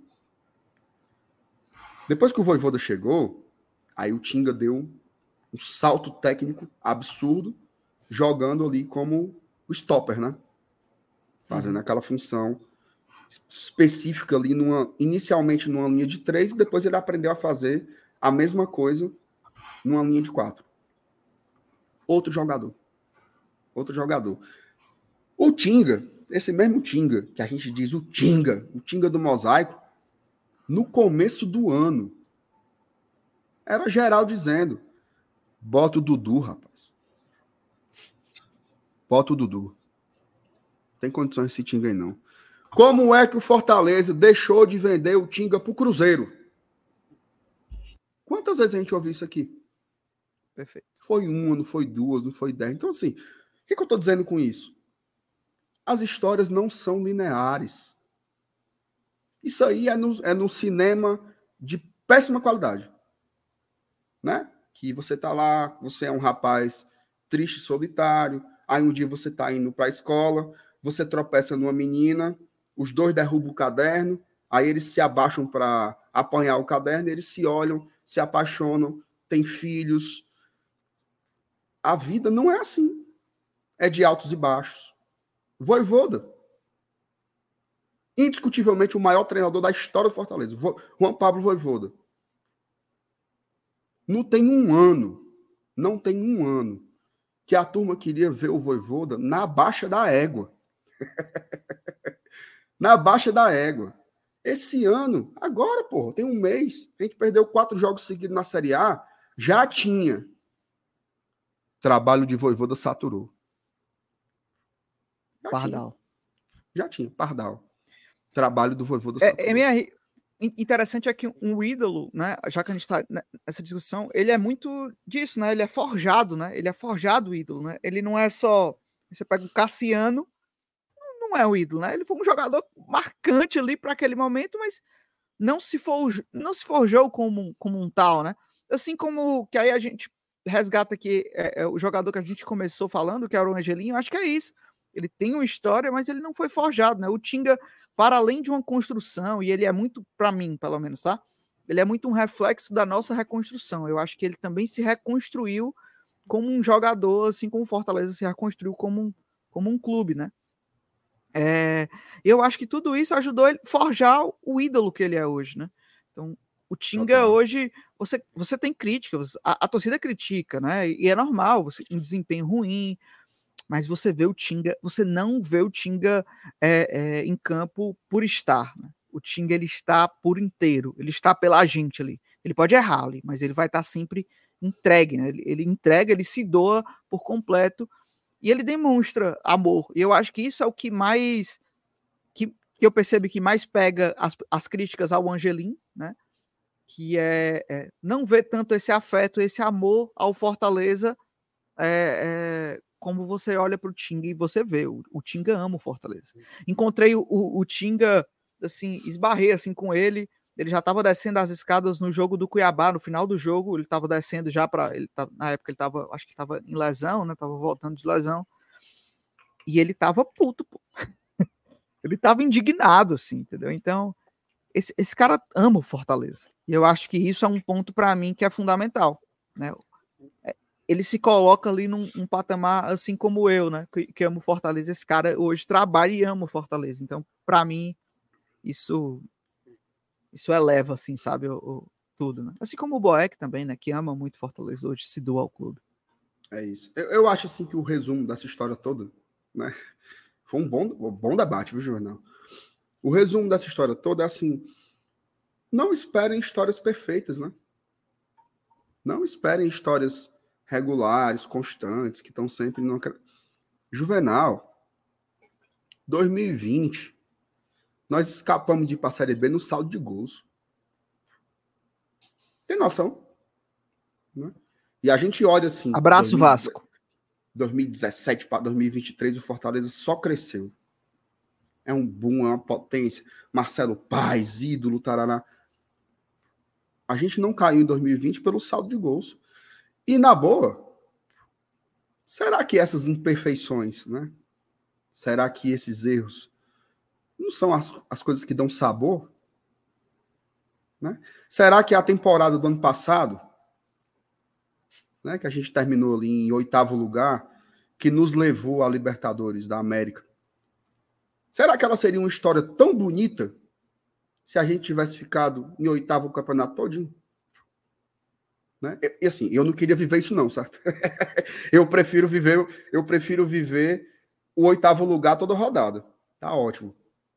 Mas não é a gente que dita isso. É a história, é o futebol, é a bola rolando, é a bola entrar, a bola não entrar. Então faz parte aí do, do da, das trajetórias, né? E eu acho que a gente tem que aprender a curtir um pouquinho também as, as imperfeições, né? Faz parte aí é, de tudo isso. Acho que foi um debate legal, assim, né? Quem, quem tiver esperando perfeição não, não vai ter. Não vai ter isso no futebol. Eu, eu, eu lembro, sabe, Thaís, assim, eu lembro que quando, quando o Voivoda chegou, a gente fazia uns conteúdos aqui no GT que era meio como se fosse um react, né? Reagir a, a gente pegava né? é, trechos das coletivas ou de entrevistas e tal. E eu lembro que eu fiz uma uma que foi um uma entrevista que o Voivoda deu para a ESPN assim que ele chegou aqui, naquele bola da vez, né? E o Voivoda falou uma coisa ali que eu nunca esqueci. Nunca, nunca. É, três anos já, né? Falou assim: olha. O cara perguntou: e aí? Tá encantado com a torcida, o apoio? Ali, essa entrevista foi realizada naquele começo de Série A de 2021, que o Fortaleza estava um absurdo de bom. Ganha do Galo lá dentro, cinco rodadas brigando pela liderança do campeonato. Aí o cara perguntou: e aí, Voivoda? Torcida do Fortaleza, massa, não sei o quê. E ele disse: apaixonante, torcida incrível, não sei o quê. Mas a gente vai precisar muito do apoio da torcida nos momentos ruins também. Né? Porque eles vão vir, cara. Eles vão vir. Já a gente vai passar. Em algum momento a gente vai ter uma má fase de novo. Né? Isso faz parte. Futebol, muita gente colocou aí nos comentários, né? Inclusive agradecer. O debate no chat está incrível. Não dá para ler tudo. Mas muita gente falou disso, né? Tem ciclos ciclos nas carreiras dos jogadores, ciclos na, na história do clube. E eu acho que é essa é a beleza do negócio. MR, encerrei aqui a encerrei aqui a enquete, eu tinha feito uma Opa. enquete justamente perguntando, né? Hum. Angelim é ídolo do clube ou não? Quase 300 votos, encerrei a enquete. 55% não, 44% sim bem parelho, né? Acirrado. Foi bem equilibrado, é viu? Bem equilibrado. Bem equilibrado mesmo. É isso. É, e até resgataram aqui que, que, que, realmente teve, teve aquele, aquele, aquela entrevista no Sport TV, né? Que ele se emociona ao falar que o Fortaleza ainda ainda tá na Série C, né? Então. Isso. Tem pessoas que têm realmente essa, essa conexão né, emocional com o Angelino. Tá tudo bem mesmo. Jogou Exato. muito é o Mago de Aço. Inclusive tinha uma, um bandeirão muito bonito. Isso. Né? Muito bonito. Enfim, tempo era legal. Massa demais. Aprendi a amar ali. Vamos lá. Tiago Minhoca. Tiago Minhoca, tu viu, Juvenal?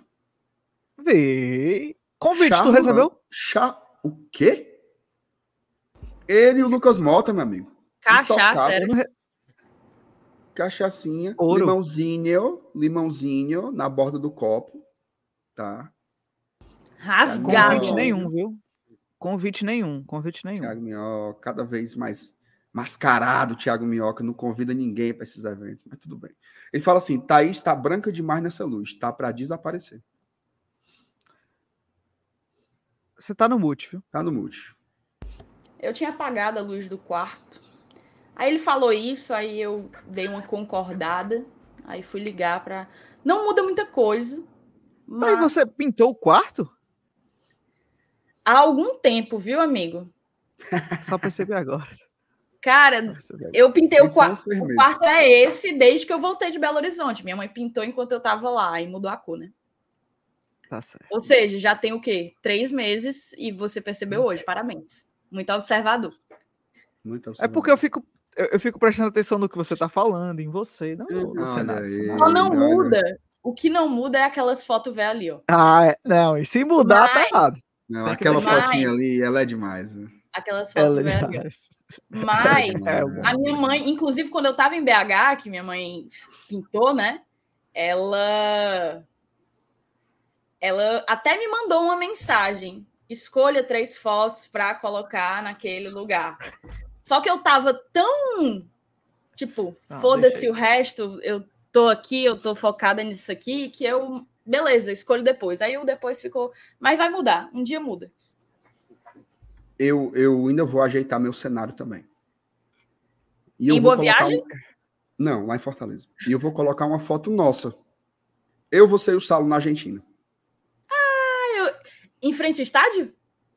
Não, é, é uma, que, é uma que a gente tirou na rua. Em frente o. Em frente o, nosso, a lata de lixo. Em frente ao restaurante? Exatamente. Santos eu sei aquela foto. Que o pôr do sol atrás ficou irado. Belíssimo, belíssimo. Estupendo, estupendo. Dia incrível que a gente viveu por causa do deste bendito Fortaleza, meu amigo. É bom demais, papai. Bom demais, bom demais. Minhoca, deixa eu cornetar, Thaís. João Márcio, boa noite, GT Tricolores. Guilherme vem bem nos últimos jogos, principalmente desde o jogo contra o Libertar, lá. Mas eu acho que ele ainda não, não merece renovar o contrato. Ele tem que ser mais constante. Hoje o eu vi, eu vi essa opinião no Twitter vários, também. Né? Acho que do Vinícius. Foi. É, hoje o Papelinho falou de vários. Deu uma entrevista para o Jogada primeiro tempo e falou de várias renovações. Daí a gente pode, inclusive, trazer esse tópico logo quando acabar as mensagens. Tem muita mensagem ainda represada.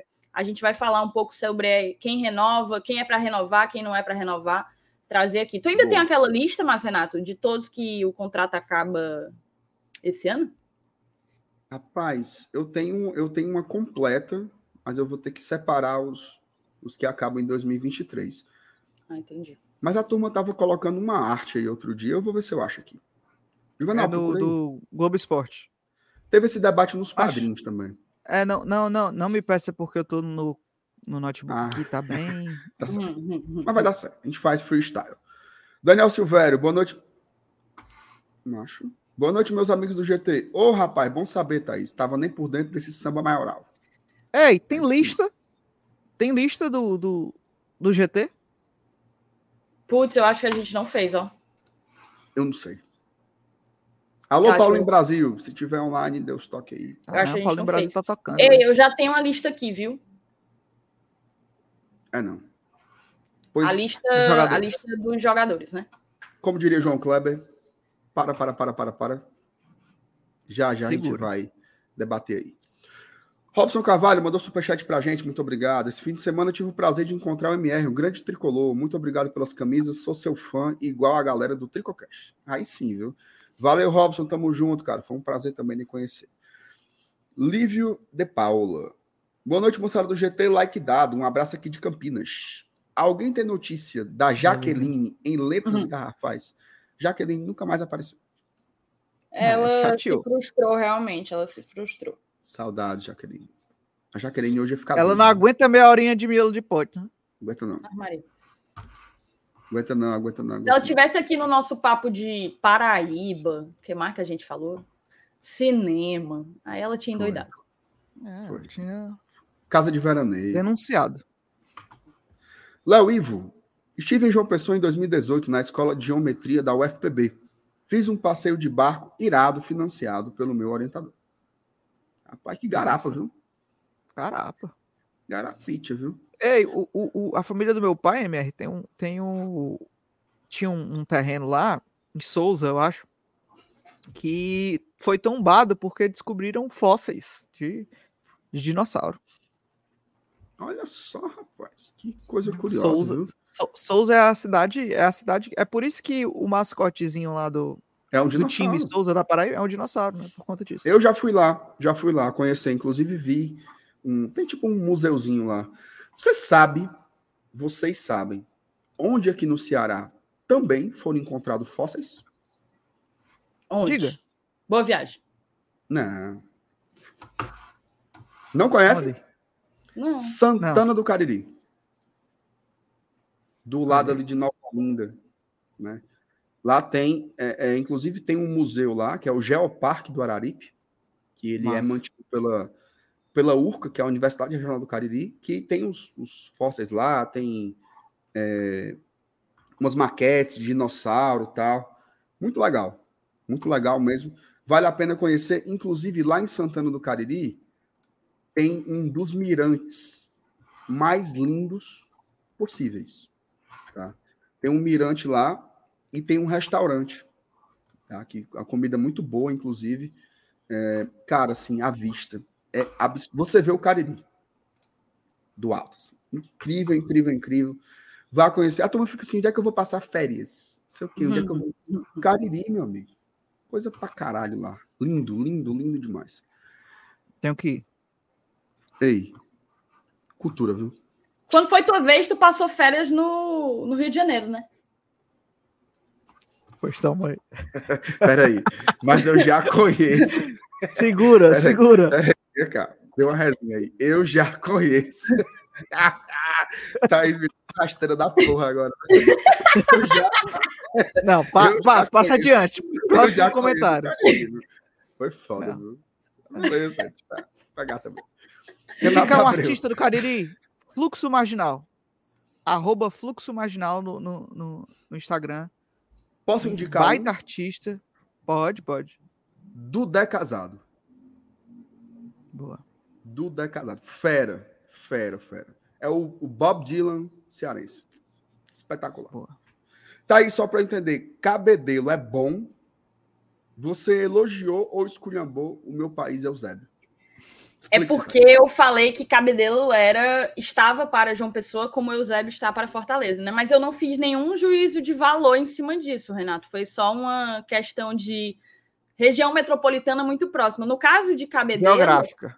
é geográfico, exato. É, no caso de Cabedelo, é até muito mais junto de João Pessoa do que o Eusébio, porque você consegue chegar em Cabedelo sem necessariamente pegar rodovia, né? Você vai pela praia.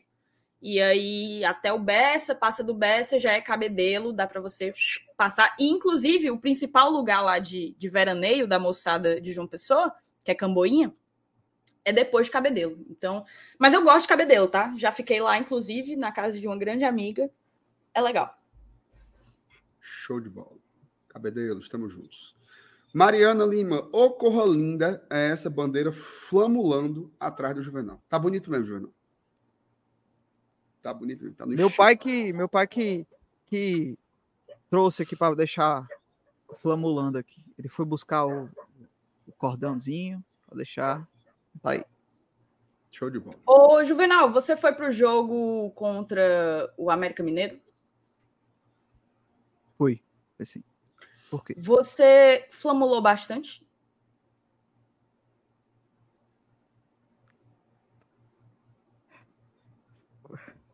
Eu tô com medo de responder. Não entendi até agora. Não, pô, tô perguntando se você flamulou Flamulou. bastante a, a bandeirinha. pô. Não, eu não Flamulou levei a ou bandeira. não flamulou? Ah, sim. Ah, ah, o mosaico, né? Qual é, qual é a dúvida sobre essa pergunta? Eu também não tô entendendo. Ele deu uma paralisada, assim, tu percebeu, Marcelo? É, não é porque Ele ficou é isso. É, essa credibilidade é a que vocês constroem comigo. Não, não bote, não bote pra gente, não, meu amigo. Você é doido, né? Mas balancei a bandeira tal qual me pediram, né? Perfeito. Foi indicado. Perfeito. É, Thaís, tu pode ler umas mensagens, uma coisinha, por favor? Sim, senhor. Uma aguinha? Adriana Alencar, caravana do GT para a casa de veraneio do embaixador em Parnaíba, Piauí. Para quem não sabe, Adriano, queridíssimo Adriano, da Embaixada Leões do Piauí, ele tem uma casa de veraneio na Parnaíba, Márcio Renato. Juvenal. E aí, hein? sim, viu? Lá aí no sim. Delta. Já pensasse? Diferenciado, viu? Tá, aí sim. Pois vamos organizar isso aí, viu? Organizar isso aí. Juvenal, Sucatinga ou Parnaíba? Não, Sucatinga primeiro, né? Que é mais pertinho, né? Aí Parnaíba depois a gente vai. A gente combina. Não foi essa a pergunta. Não foi essa Não foi pergunta. essa Eu nunca tá fui, muito- eu nunca fui Você tá muito escorregadio fui hoje. pra viu? Parnaíba. Tá, Não, ele tá- Sucatinga. Sucatinga. Ó, eu não quero colocar descartar um aqui. convite, né? Ah, perfeitamente, muito educado. O Daniel Rios botou aqui: boa noite, GT. O que vocês acham da imprensa do eixo ao apontar o Fortaleza como favorito? Constatação de um fato, zica reversa ou tentativa de alfinetar o Corinthians? Fico com a última, última opção aí. Eu não acho que o Fortaleza é favorito. Então, portanto, eu não, não vejo como uma constatação de um fato. Fortaleza vive um momento melhor do que o Corinthians. É, é real. Mas a experiência do Corinthians em competições dessa natureza é infinitamente, infinitamente maior. E, e ele já derrubou adversários mais fortes do que ele para chegar até a semifinal. Eu acho que existe sim uma cobrança na mídia do eixo muito maior com os times do eixo do que com conosco, né? É, é como se, tipo assim, eles têm que cobrar porque é deles, né? É, então eu acho que existe um pouco de zica reverso e de tentativa de alfinetar o Corinthians. E você, Márcio Renato, Juvenal? Vou deixar o Juvenal responder primeiro. Na verdade, eu vou, eu vou, eu vou mudar o formato, certo? Certo. Tirar Loeis do muro. Eu quero percentual. Por exemplo, para mim, o Fortaleza é favorito contra o Corinthians 60-40. Tá? Por quê? Pelo contexto. Eu acho que a gente vive um momento melhor, tá mais organizado, tá melhor treinado, tá num embalo Trabalho longevo, né? O trabalho do Luxemburgo muito contestado. Agora, por que, que só é 60-40? Eu acho que o Corinthians tem um fator casa fortíssimo. Né? O Corinthians tem jogadores que, se bem condicionados, podem ser muito decisivos. Muito decisivos. O Corinthians tem jogador de Copa do Mundo. Jogador de Não, Copa o Renato Augusto, numa noite iluminada, acaba com um confronto desse. Ó, um time que tem Cássio, Fagner e Renato Augusto, não dá para você dizer assim, tá, vamos detonar. Tá? Eu, eu não acho. Eu, particularmente, não acho. Pode ser que aconteça, certo? mas eu não consigo esticar tanto a corda. Acho um time muito experiente, um treinador que, por mais que muitas vezes seja superado de fato, né, eu acho que ele tem um vestiário muito diferente, assim, de tirar ali dos caras em algumas situações tal. Então, assim, eu não acho que, que seja para o cara deixa de ser medroso, mas não é a minha opinião. Eu realmente não, não cara acho que, que seja. sabe que é o Bocão, né? Isso é o Bocão. Ah, é o Bocão, então vai só tomar no cu. Pô. Eu tava aqui explicando, pensando que era uma pessoa, pensando que era um cidadão, é este vagabundo aqui, esculhambando. Um beijo, Bocão, tamo junto. Eu acho que é 60-40. Não acho que é uma diferença tão, tão elástica, não. Agora, eu acho que é um jogo que a partida de Itaquera ela é assim crucial. Crucial. Ah, se, o, se o Fortaleza conseguir não, não digo nem o resultado, né? Porque aí seria tampa, né? Se o Fortaleza conseguir jogar contra o Corinthians, como jogou contra o Libertar em Assunção, ou como jogou contra o América Mineiro em Belo Horizonte, eu acho que a gente pode aprontar para cima do, do, do, Corinthians, tá? Então, para mim, é 60-40. Thaís, diga só o seu percentual, aí eu passo para o Juvenal fazer a. Como eu já falei um pouco sobre, e você disse que eu fiquei no muro, apesar de eu achar é, que eu não fiquei. Eu insinuei, eu insinuei. Eu vou passar primeiro para o Juvenal e quando voltar para mim eu, eu, arremato. Tu sabe que esse balão dela aí é só para ela fazer a média, né, Juvenal? Não, eu já Exato. sei. Aí eu, se tu disser 60, 70, 40 30... Corinthians, já disse, depois eu fundamento. Corinthians? Vai, Juvenal. É, vai, Juvenal. Jogou, jogou pro lado de Eu acho que é 65 a 35. Não, mas eu vejo, eu vejo, eu vejo Fortaleza, eu vejo Fortaleza como eu não queria falar favoritismo porque eu acho que não realmente não tem um favoritismo, mas eu acho que está mais propenso para o Fortaleza pelas todas as condições que você falou. E respondendo um pouco da pergunta do que foi falado, acho que é total uma forma de alfinetar, né? Então, é, já existe essa cobrança em cima do Luxemburgo, então, enquanto a mídia puder fazer essa crítica, né? para se ajustar o quanto mais rápido, é, é, essa mídia sudestina ali, né, do eixo mesmo, ela vai fazer. Mas também acho uma jogada muito, muito sabida deles, que é tirando esse, esse peso também, né? É tipo assim, é, eles vão, se o Fortaleza passa e vai passar, né? É do Corinthians, ele tira esse peso, não, é realmente Fortaleza estava está, vem melhor, o Fortaleza era um favorito, né? E se o Corinthians passa o Fortaleza, você não.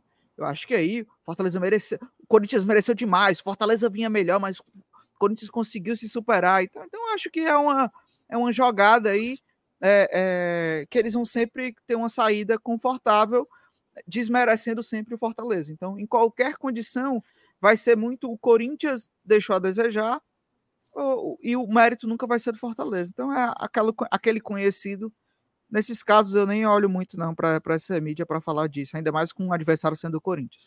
Pois mas é, mas passar, só para finalizar aqui, né?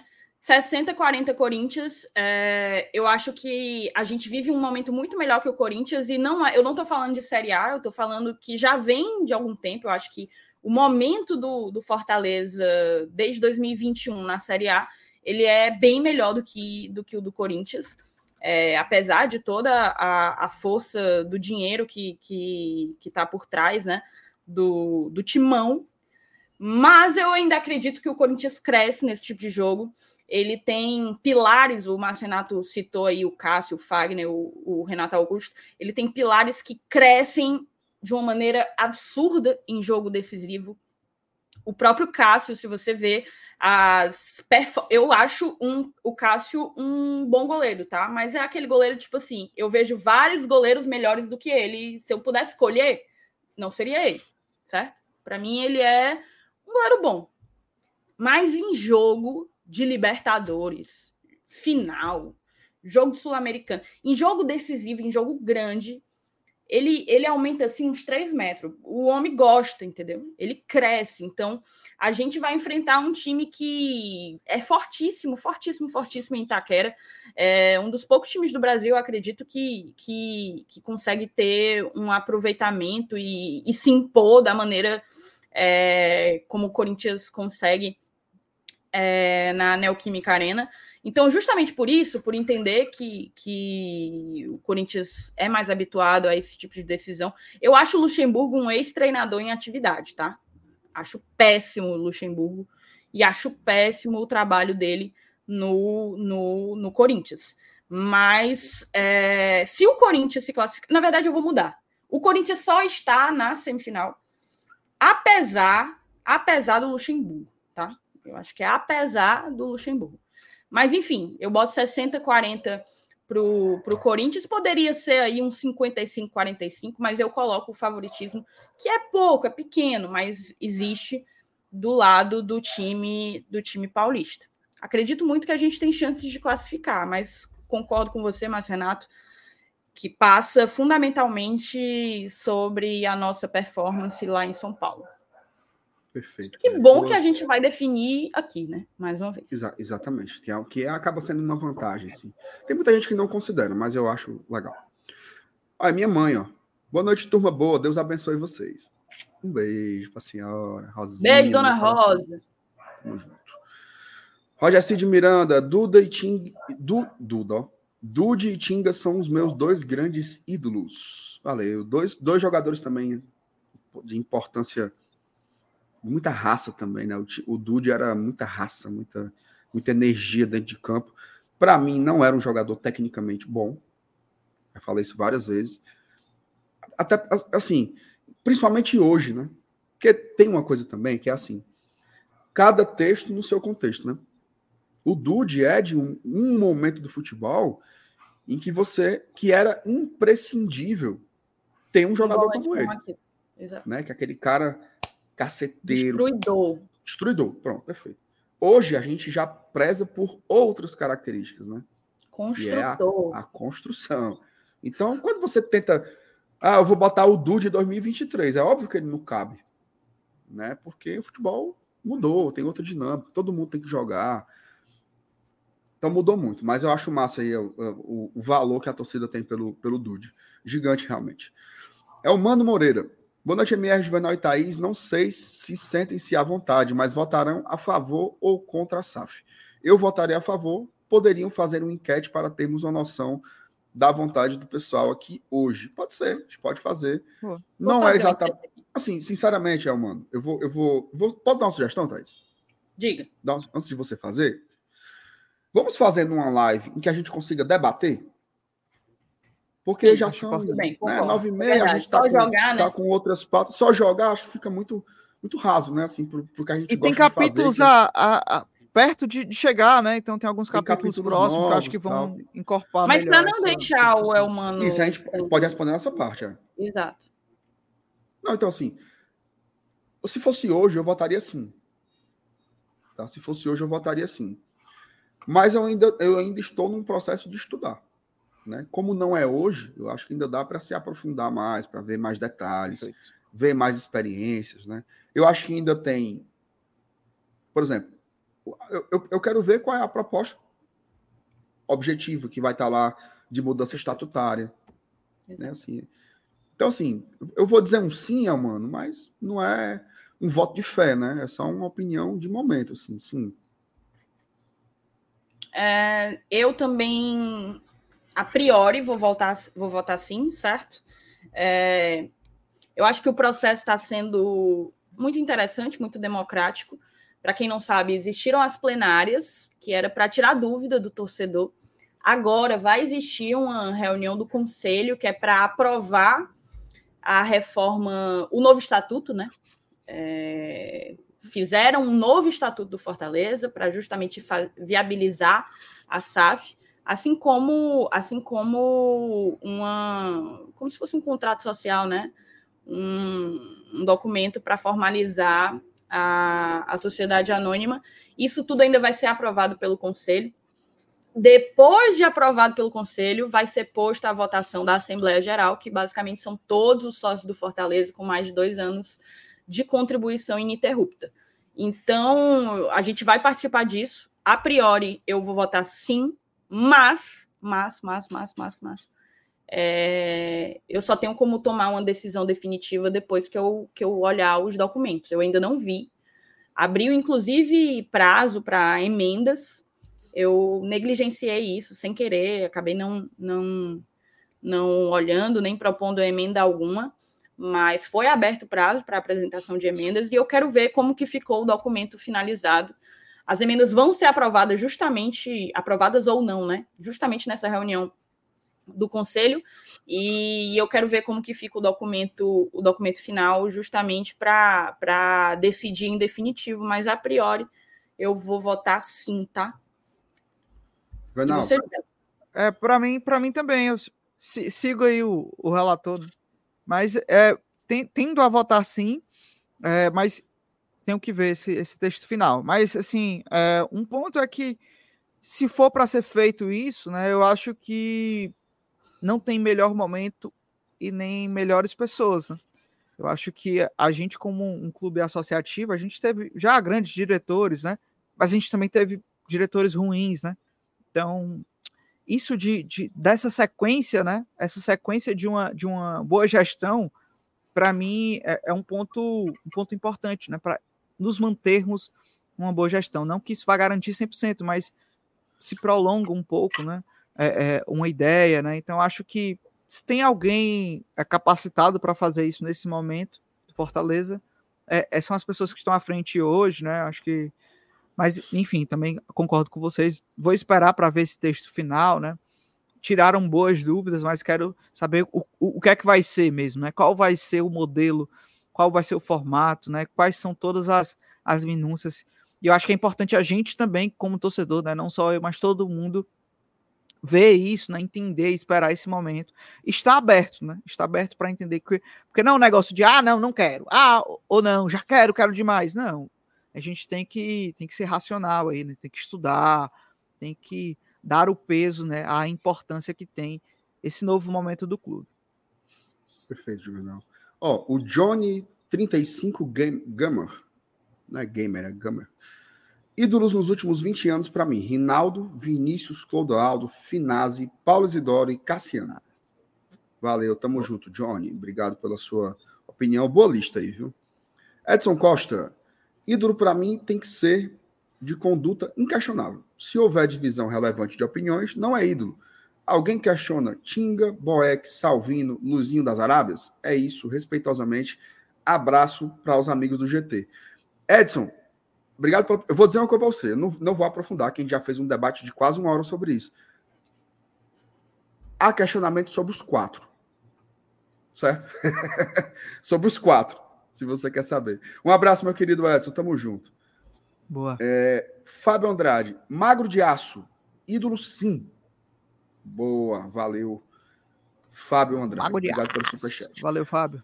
Roger Cid, bom jogador ou jogador importante é diferente de ser ídolo. O problema é que as pessoas não sabem separar isso. Se não tiver em sintonia com a atmosfera mística do Fortaleza, nunca será ídolo, nem se for o Messi. Angeli não é. Uma abordagem diferente aí do Roger. Cara, tem muitas, muitas camadas, né? Muitas camadas aí. É... Interessante. Mas Gostei é super subjetivo, até o critério que ele utiliza é subjetivo, né? A Total. atmosfera mística do Fortaleza, né? Qual seria essa? É, aí você entra num campo de subjetividade que aí você Total. vai abrir para É pro várias campo pessoal de novo, não tem muito jeito. É, André Lima Aguiar, MR, você foi cirúrgico. Clodoaldo era fora da curva. Diferente, o baixinho era o cão. Acho Cão, o era o que- a, cão. frieza, a, a frieza que aquele homem tinha para jogar Sabe- contra o Ceará. Sabe Era das coisas, que eu tenho, né? das coisas que eu tenho mais saudades dessa época? Os atacantes driblavam os goleiros. Uhum, uhum, uhum. Sim, sim. Humilhava mesmo, né, pô? Humilhava. Quando eu vejo um gol de um atacante que dribla um goleiro, eu fico assim, puta que pariu, como isso aí me lembra a minha infância, a minha adolescência. Hoje, Ronaldo hoje, fazia isso. Hoje né? tá cada vez Centroavante. menor, né? Os caras chegam, abarca pro gol ou procura o passe, né? Mas tinha muito isso. Era demais, é demais. Os caras, na cara do goleiro, era free. É, Henrique Bikes. Olha aí. Eloy, pra mim, é ídolo. Marcou Eloy. minha primeira vez no Castelão quando marcou a sexta de três. Valeu, Henrique. Tamo junto. Boa. André Lima mandou mais um, ó. Bosco Paredão era ídolo daquele time, saiu por oportunidade pessoal. Vejo o Clodoaldo como referência de uma geração que nos levou a dois acessos. Bosco goleiraço. Te- Não vou entrar na discussão da idolatria, mas tecnicamente, o melhor goleiro que já pisou aqui. Concordo. Era Concordo. bom, como era brabo. José Mário Silva. O melhor artista do Cariri é Luiz Fidelis. Ô, Luiz Fidelis. Conhece, Thaís? Bom. Vagamente, não me é estranho o nome, mas eu não consigo colocar a imagem na cabeça, não. Um sucesso, Eu vou- um sucesso. Eu, eu- eu vou cantar uma canção pra você. Cante. Tá de manhã no curral, tomar um leite mais puro, cantar varrendo o muro do nosso quintal. Colher tomate, cebola, banho de açude, almoçar. De noite um bom banho de dois, pra que deixar pra depois? Se a gente pode se amar. Ah, bonito demais. É. E tem uma Peraí, outra peraí, peraí, Para tudo. Por acaso, esse Luiz Fidelis escreveu aquela música. Quem tem uma viola, só chora se quiser. Se quiser. São seis cordas. Seis São cordas. seis Eu cordas sou pra a flor do mamulengo. Me apaixonei por um boné. Eu, eu não tenho certeza se essa e música é dele. ele, Neco, de se apaixonar. Deixa eu ver aqui. Neco de se apaixonar. Neco de se É apaixonar. do homem, Thaís. E É ele, dele. Neco. É dele. É dele. É Essa dele. música é muito. Ela, ela habita um lugar muito afetivo meu, muito, muito sensível meu. Era uma das músicas que minha mãe cantava para eu dormir, Marcela. Minha É mãe do sempre Fidelis. cantou. Minha mãe sempre cantou música para eu dormir. Até ali os 10, 10, 12 anos eu acho que ela cantava. Flor do Mamulengo. E Flor do Mamulengo era uma delas, tá? Me- Cara, tem, eu, tem uma eu joguei o nome de dele música. aqui, eu joguei o do- nome dele aqui, aí apareceu algumas, né? Inclusive o hino do Icasa, É. e apareceu Flor do Mamulengo. Aí eu, não é possível. Não, ele é muito fera. Tem aquela que. É... O Mastruz com Leite gravou uma porrada de música dele na época. Que ele, ele, Sim. ele é. As composições dele, né? Que foram não na voz dele, mas foi muito sucesso. Tinha aquela do João, acabou-se a farinha. Farinha. E o querosene da cozinha. Tudo, tudo foi o cara que fez. Fera, fenômeno, fenômeno. Inclusive, ele tem um disco que é um acústico que ele fez com todos os grandes sucessos que já foram gravados aqui no- na região tal, de composição dele. Assim, o cara é fera. Tem uma obra gigante. José Marei, você Gabaritou, viu, meu amigo? Se garantiu. Foi. Outro artista foda é esse aqui, ó. Daniel Groove. Tá? Pô, melhor, canal pra quem, melhor canal para quem curte o Leão. Sou fã de todos. Parabéns, Daniel. Daniel, que, Daniel que casou com a, com a cabocla lá do Cariri, que é a Charlene. e ele é um cara fera também aí. Quem não fera conhece aí a, a, a, a, trajetória do Daniel, procura aí no Spotify. Tem um disco dele chamado Giramundo, que eu sou parido parido por esse disco. Cara, eu não, não sabia, não imaginava que ele acompanhava. Ardoroso torcedor do Tem, o, o, Daniel ainda faz o, o, o Iracema Body Beat? É. O bloco, tá né? no Iracema Body Beat junto com uma, uma galera aí, uma galera aí. Acaba, acaba é bom. Oh, que prazer, que prazer. Feliz. Naira Costa, né? Também tá lá no Iracema. Naira Costa, um grande, grande artista cearense aqui. Grande artista. Brasileiro, né? Um artista brasileiro. Brasileiro aqui com a gente. Tricolor, Exato. que bom saber. Matheus Souza, a única mídia que eu acompanho para saber do Fortaleza são vocês. Ixi. Moral, viu? Vapo. Vapo. Vapo. Ei, bora para aquele, aquele papo lá das renovações? Vamos embora. Puxei, minha CEO. Vamos só dar Gira. aquela giradinha, né?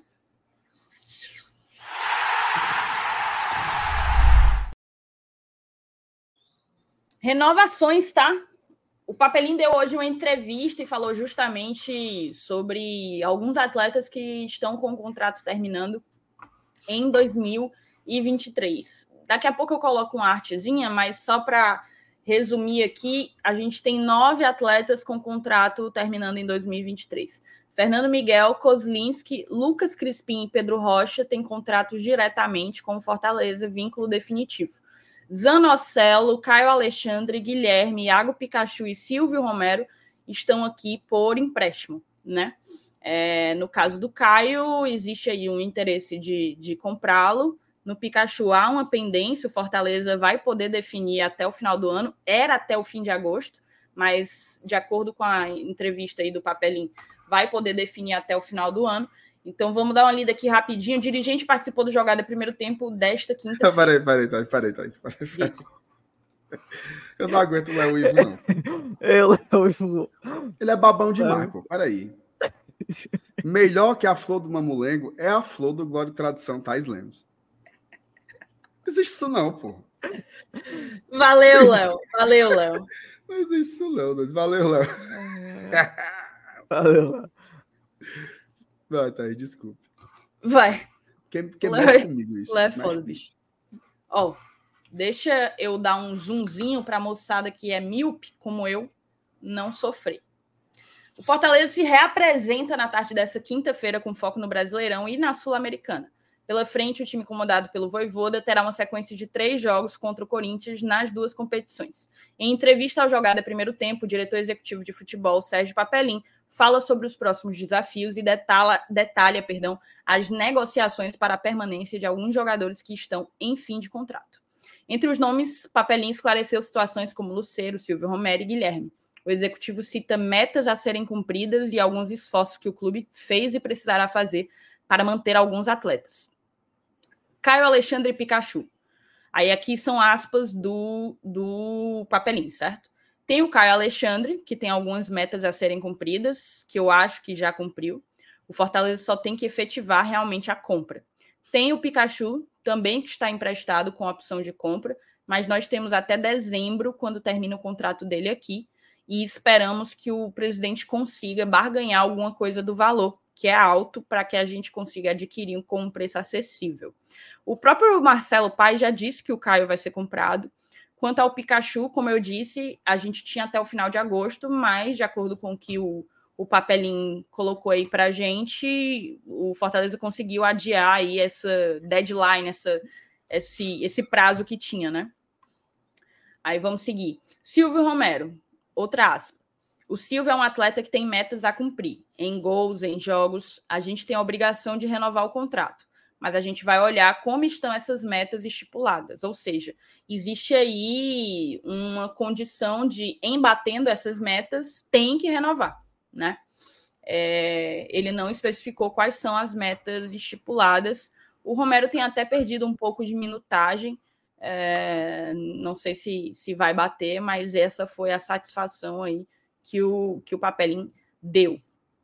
Guilherme. O Guilherme tem feito os gols, tem nos ajudado muito. É um cara que o Voivoda utiliza muito. Vamos ver como termina o contrato de empréstimo dele no, do Grêmio com o Fortaleza. Conversar com o Grêmio e com o empresário do atleta para ver a possibilidade de continuidade dele aqui no clube. Ou seja, existe aí uma possibilidade da, da permanência do Guilherme a ver, a definir com o Grêmio e com e com e com o empresário do atleta. Assim, eu falo já, peraí. Lucas Crispim. Olha, o Crispim nós não temos nenhuma definição. O contrato dele termina no final do ano. É um jogador que evoluiu bem nos últimos tempos e vamos esperar uma definição por parte da comissão técnica se realmente vai prorrogar o contrato. Ver se é interessante também, se é interesse também do atleta, para na próxima temporada a gente contar com ele. Mas tudo depende da avaliação do treinador e da comissão. Aí aqui ele fala um pouco sobre o desafio da Sul-Americana, mas não entra muito no mérito do que a gente vai discutir agora. E aí, cara, eu vou eu vou inclusive aproveitar e peraí, colocar isso aqui, ó. Tira da tela, por favor. Show. Deixa eu ver se eu consigo fazer assim, ó. Consigo. Joga para a tela. São esses os atletas, certo? Com contratos até o fim de. Vale, meu Deus, por que, que tá sozinho e a gente sumiu, hein? Eu acho bom essa disposição em que a gente pode botar o dedo no nariz, pode fazer um monte de cor que ninguém vai. Tem quem bote sem, sem, sem ter esse problema. Mas vamos, vamos só falar aqui. É vamos só falar. Aqui. Vamos só falar aqui. Meu Deus do céu. Quase acabando é... a live. Deixa eu, deixa eu eu só comentar aqui. Ou seja, assim, vamos ser bem sinceros, né? O papelinho não vai em pleno setembro. É, brasileirão por, por transcorrer, é, Sul-Americana na semifinal, mandar jogador embora em pleno programa na TV Diário, né? Ele é óbvio que ele não vai rechaçar nenhum jogador. Ele não vai dizer, não, esse aí a gente, a gente não quer mais, não. Mas eu acho que ele deu alguns sinais. Não sei se vocês também interpretaram dessa forma. Uhum. Vamos falar dos que têm vínculo definitivo? Fernando Miguel, Kozlinski, Crispim Pedro Rocha. Começando pelos goleiros. Fernando Miguel e Kozlinski, vocês manteriam algum deles ou os dois, quem sabe? Vou mandar primeiro para o Juvenal. Não. Sei da importância, talvez o Fernando, pela importância que hoje ele tem de liderança. Né? Quando você. É só você ver o, o último bastidor, né? O Fernando tá lá falando. Isso é importante. Os jogadores mesmos pontuaram quando ele estava fora, lesionado, e ele voltou a ser é, reintegrado ao elenco e acompanhar os jogos, da importância do Fernando. Talvez por esse lado, mas é, sinceramente, assim, eu acho que está na hora da gente dar uma, uma renovada mesmo no, no, no, nos gols aí, né? Debaixo das traves. Eu acho que trazer um goleiro para fazer uma sombra maior para o João talvez fosse importante até para a disputa pela vaga. E um, um, e um mais novo, né? Talvez o Bruno Guimarães para compor ali da base, para compor um terceiro goleiro. Então, é, é, não vejo não só pegada. Assim, se os dois saírem para mim, tudo bem. Eu acho que, que, que, pode ser interessante. E você, Mier? Eu tenho uma opinião bem, bem parecida com a, com a do Juvenal. Assim, na verdade, se você for pegar o João Ricardo tem 35 anos, o Fernando tem 38 e o Kozlinski também tem mais de 30, né? Ele tem 32. Tem 32. É... Sinceramente, assim, veja só, eu acho que são jogadores que se renovarem não me ofende. Eu acho que, ok, goleiros experientes tal. Mas eu não renovaria, não. Eu ficaria com o João e eu buscaria um goleiro é, de um porte maior. Tá? Eu acho que a gente. Assim, eu me sinto seguro com o João Ricardo. Ele é, inclusive, um dos principais goleiros do campeonato brasileiro em termos de defesas difíceis. Mas eu, mas eu acho que a gente ainda pode dar um salto assim para ter um, um...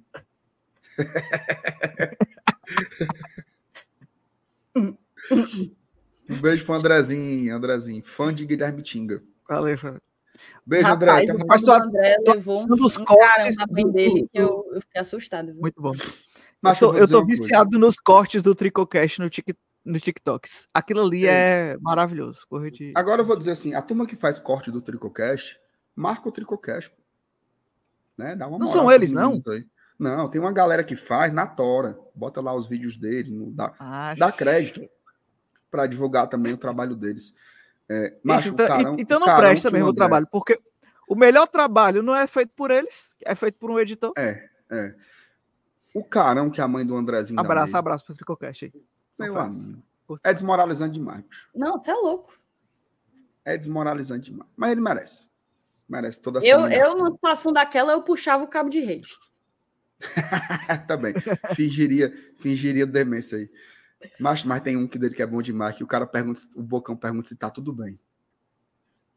Viu essa? Eu acho que vi. Já, já. Que Tá tudo Ele errado. fala com o da mulher? Muito bom, cara. Fala da mulher, fala. É bom demais. Sim, voltando aos, aos goleiros, né? Então, assim, eu, particularmente, eu acho que tá na hora da gente dar um passo a mais, como a gente evoluiu em várias posições. Né?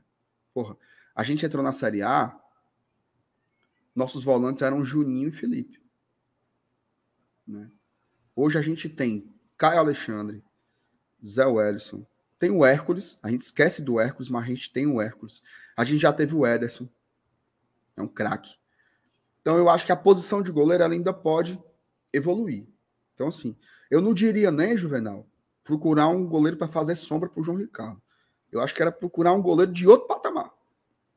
Eu acho que a gente já está nessa demanda de buscar um goleiro. Agora, sim, repito, eu me sinto seguro com o João, acho um goleiro bom. Assim como eu acho o Fernando Miguel também um bom goleiro, mas mais irregular, é bem verdade, né? É, mas eu não renovaria com nenhum dos dois, não. Embora eu me sinta desconfortável em analisar o Kozlinski, né? Porque ele entrou em campo duas vezes contra o Águia de Marabá, então. É. Teve um jogo de Série A, né? Que ele entrou Eu acho que ele entrou num jogo de série. A. contra. Contra quem foi, meu Deus? Foi o João Ricardo. Era o João Ricardo voltando de lesão. O João Ricardo já estava no banco. Mas aí o Kozlinski jogou e depois, no jogo seguinte, o João, o João voltou e o Fernando Miguel estava com aquela lesão lá do joelho que ele teve, que passou mais de dois meses fora. Mas eu sinto que desde que a gente chegou na Série A, a gente teve goleiros ali de nível que eu considero nível médio, né? Boeck, Felipe Alves, João Ricardo, Fernando Miguel. Eu ainda, eu ainda acho que a gente precisa ter aquele goleiro assim, para dizer tá goleiro do caralho. Isso aí não chegou ainda não, então tentaria buscar. A turma lembrou, contra São Paulo. Foi isso mesmo. Ia sendo o Lucas Perry, né? Uhum. Cara, Teve é, eu uns que iam concordo, sendo aí que. Eu concordo, eu concordo com, com vocês. Assim, eu acho que é uma posição que precisa ser olhada com carinho na próxima janela. Não sei se eu abriria mão dos dois, porque é uma posição muito difícil para você repor com qualidade dois numa janela só. É, também não sei se, se, se o Bruno está pronto para ser esse terceiro goleiro, até porque o próprio Kozlinski foi- era o terceiro goleiro e, e jogou, inclusive, Série A, né?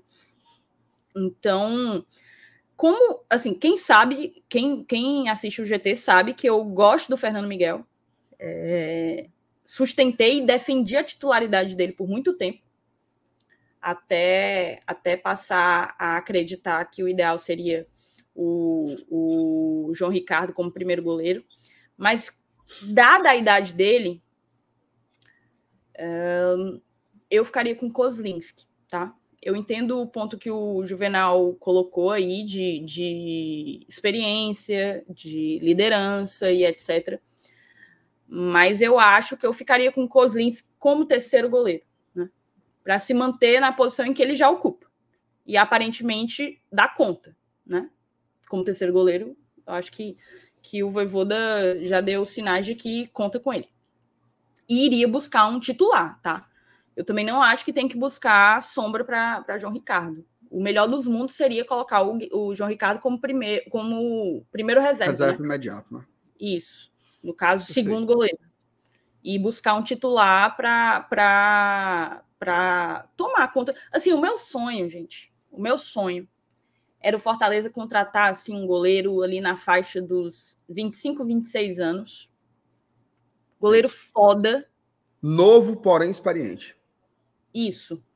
Que ficasse assim cinco anos no nosso gol, entendeu? Uma década, uma década no gol. Direto.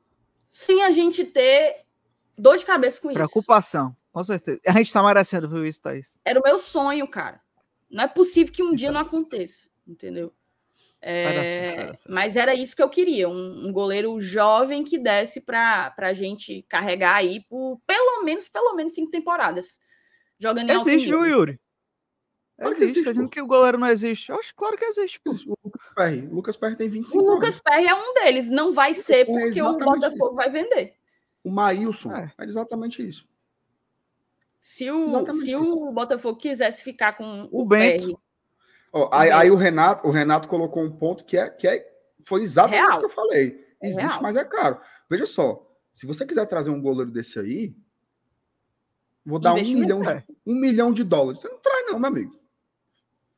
É, é investir gente... em um goleiro o que a gente vai investir no Caio Alexandre, por exemplo. Perfeito, é isso. O que a gente é investiu no Machuca. É desse patamar que eu tô falando. E aí, a galera dando muito. Eu respeito todo mundo assim. Tadeu do Goiás. João Paulo dos Santos. Não é. Assim, é um goleiro não, realmente é. diferente. Porque para trazer o cara assim, ele é aparentemente melhor que o João Ricardo. Aí eu acho que é. é o João Paulo dos Santos é até bom, assim, é um bom goleiro, mas não acho que. Esse goleiro que o, o, o Paulo Roger comentou aqui, ó.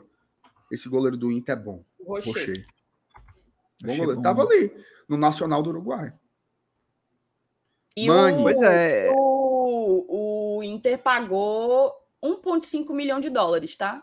8 milhões de reais. Foi barato. É isso mesmo. Vamos lá, Taizinha. Ó, Crispim e Pedro Rocha? Crispim e Pedro Rocha.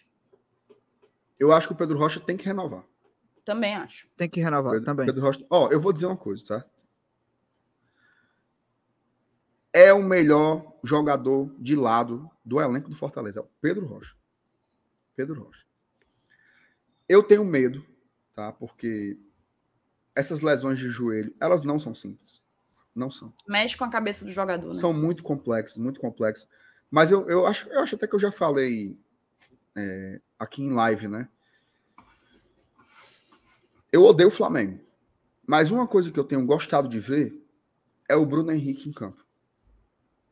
Porque quando eu vejo o Bruno Henrique Aquele em campo. Aquele golaço eu, contra o Botafogo. Eu fico pensando assim: oh meu Deus, se o Pedro Rocha conseguisse se recuperar também para jogar bola, né, para voltar a ter um nível, porque o Bruno Henrique está no nível no nível foda, né? Então, quem sabe o Pedro Rocha. Se o Pedro Rocha conseguir voltar, recuperar sua condição física, ele é titular absoluto do Fortaleza.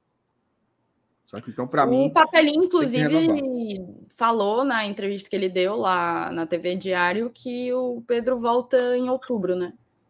Tá previsto é. para voltar em outubro, mas aí é o que você falou: vai vol voltar sem ritmo de jogo, sem, sem confiança, né? Ainda inseguro, é, justamente por conta da lesão grave que sofreu. Mas eu Exato. também manteria o Pedro, com certeza. Também. Exato. Agora, Cara, essa primeira linha aí com relação ao Crispim, eu tenho dúvidas. Eu tenho dúvidas.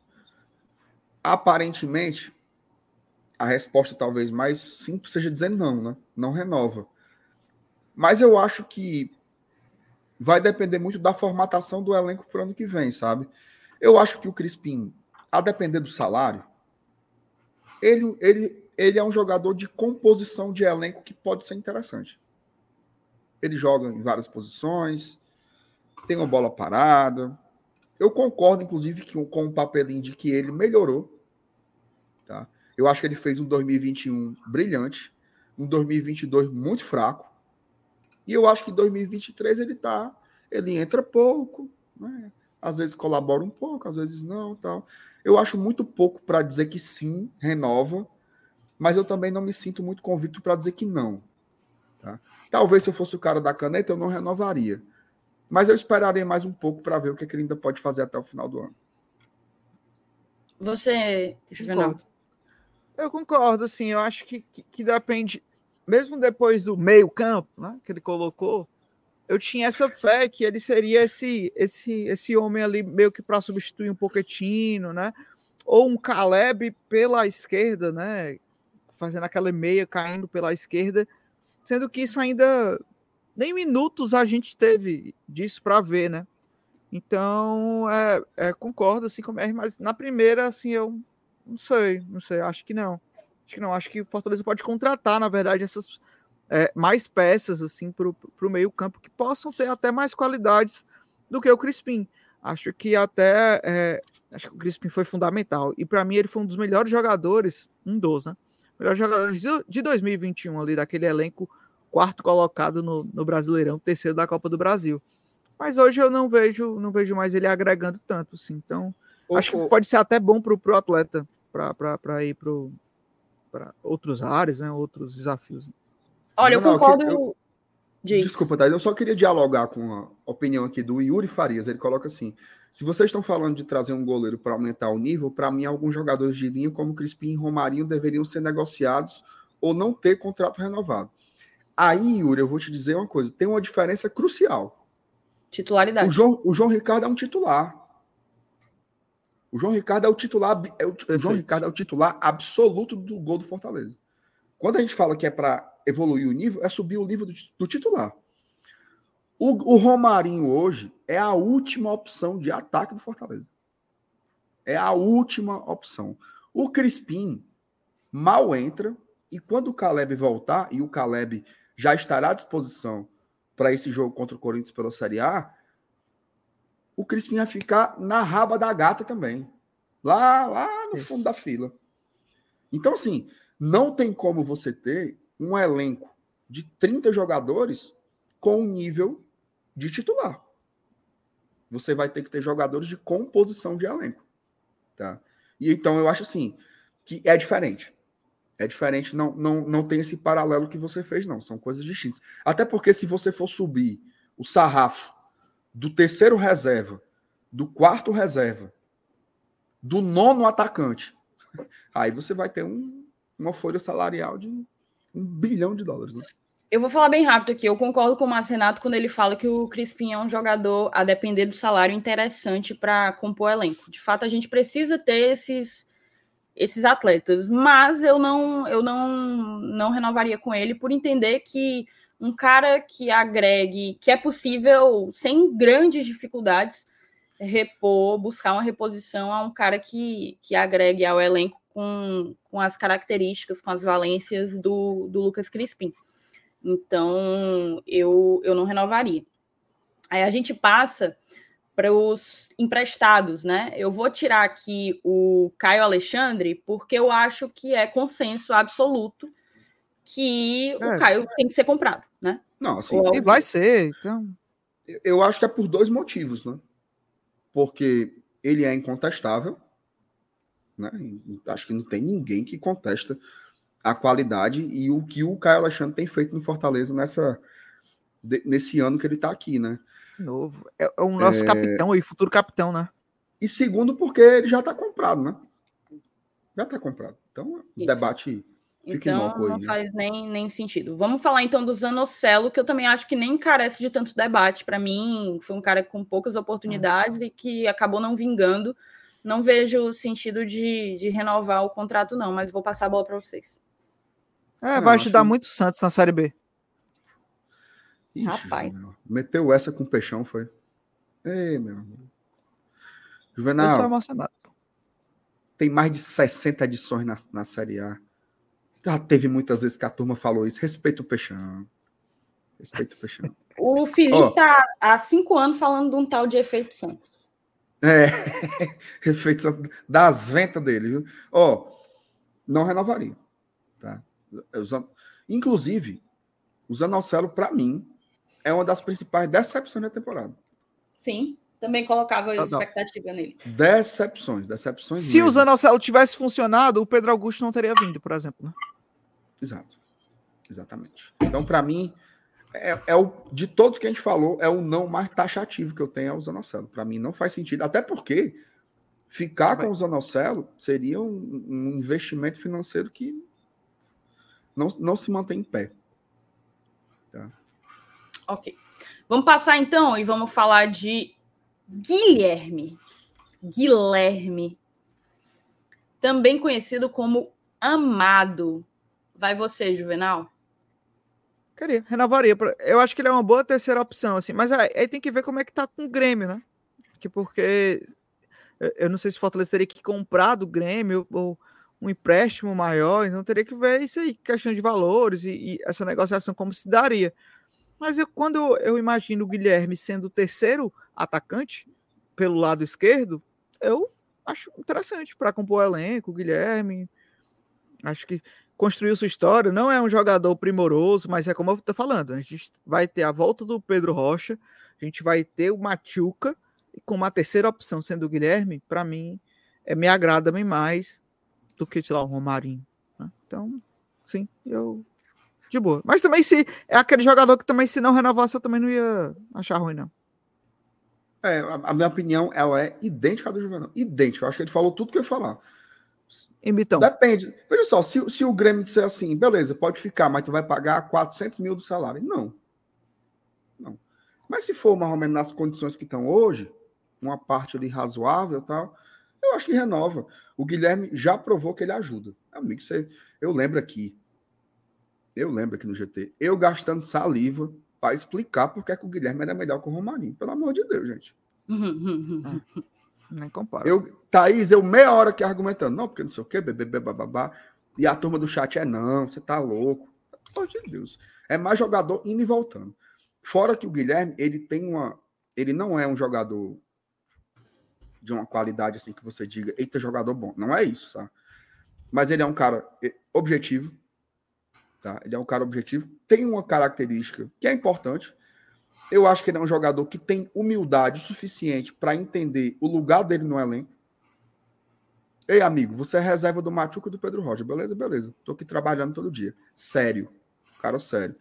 E eu acho, e aí eu vou citar para mim a principal virtude do Guilherme ele tem uma aplicação tática absurda. Absurda. O jogo contra o Fluminense, eu. Geralmente, assim, eu tô no estádio, né? Alguma coisa. Jogo em casa, né? Tava sozinho. Minha esposa tinha saído com minha filha e tal. Fiquei sozinho vendo na televisão. Prestando atenção nesse rapaz. Que ele corre. Demais. Que ele persegue o lateral do outro time, que ele atrapalha, o que ele intercepta de jogado, que ele briga. Aquele, briga. aquele lance de pressão pós-perda, né? Ele faz bastante. Exatamente. Exatamente. Então, assim, para mim, deixa, deixa ele aí. Se, se, as condições forem razoáveis, veja só. A gente está falando de um cara que, indiscutivelmente, é um jogador de composição de elenco. Eu acho que ninguém defende o Guilherme titular do Fortaleza. Não, não, você não faz uma projeção do Fortaleza para uma temporada que vem, imaginando o Guilherme ser titular. Ninguém faz isso. Mas para uma composição de elenco, se for em condições financeiras interessantes, eu acho que é possível fazer. E aí tem até a ver com a mensagem do. Por que, que eu estou falando de condição financeira, gente? Acho foi o Elmano. Elmano, se foi tu, diz aí que foi tu. Ele comentou assim. Mas aí, MR, tu tem que subir o nível, né? Porque se tu sobe o nível do terceiro reserva, ele vira o segundo reserva. Se tu sobe o nível do quarto, ele vira o terceiro. Esse raciocínio ele está excelente. A questão é a gente não sobe financeiramente nessa mesma proporção. O que, que eu estou querendo dizer com isso? Aqui entre nós, né? Tem que ter o mais fraco mesmo, gente. Tem que ter o mais fraco para poder fechar a conta, entendeu? Mais barato, né? Eu vou ser bem objetivo. Você queria um meia melhor que o Crispim? Sim. Mas ele vai custar mais que o Crispim. Você queria um atacante melhor que o Guilherme? Queria ele vai custar mais que o Guilherme. E, e essa conta não vai fechar. A gente não tem como ter, infelizmente, o terceiro reserva subindo para o nível. Vai ter um limite ali que a gente vai ter que escolher. Vai ter que ter. É por isso que todo treinador fala, né? 18 jogadores, 17 jogadores, que são aqueles caras ali de nível de titular. Certo? Nível de titular. Isso aí a gente tem que ter. Esses 18 jogadores. Agora, ter 25 jogadores assim, ter 30 jogadores assim, não tem. Não tem. O Palmeiras, sofre, às vezes, com opções de banco. Sim. O Flamengo, Flamengo pena com opções de banco. Tá? Então, assim, é faz parte aí. E nós somos um clube que tem responsabilidade financeira. Né? Então, não vai ter loucuras para ter um Dream Team, não. É, eu concordo com vocês, eu acho. Eu acho que vale a pena ter o Guilherme para compor para compor o nosso elenco.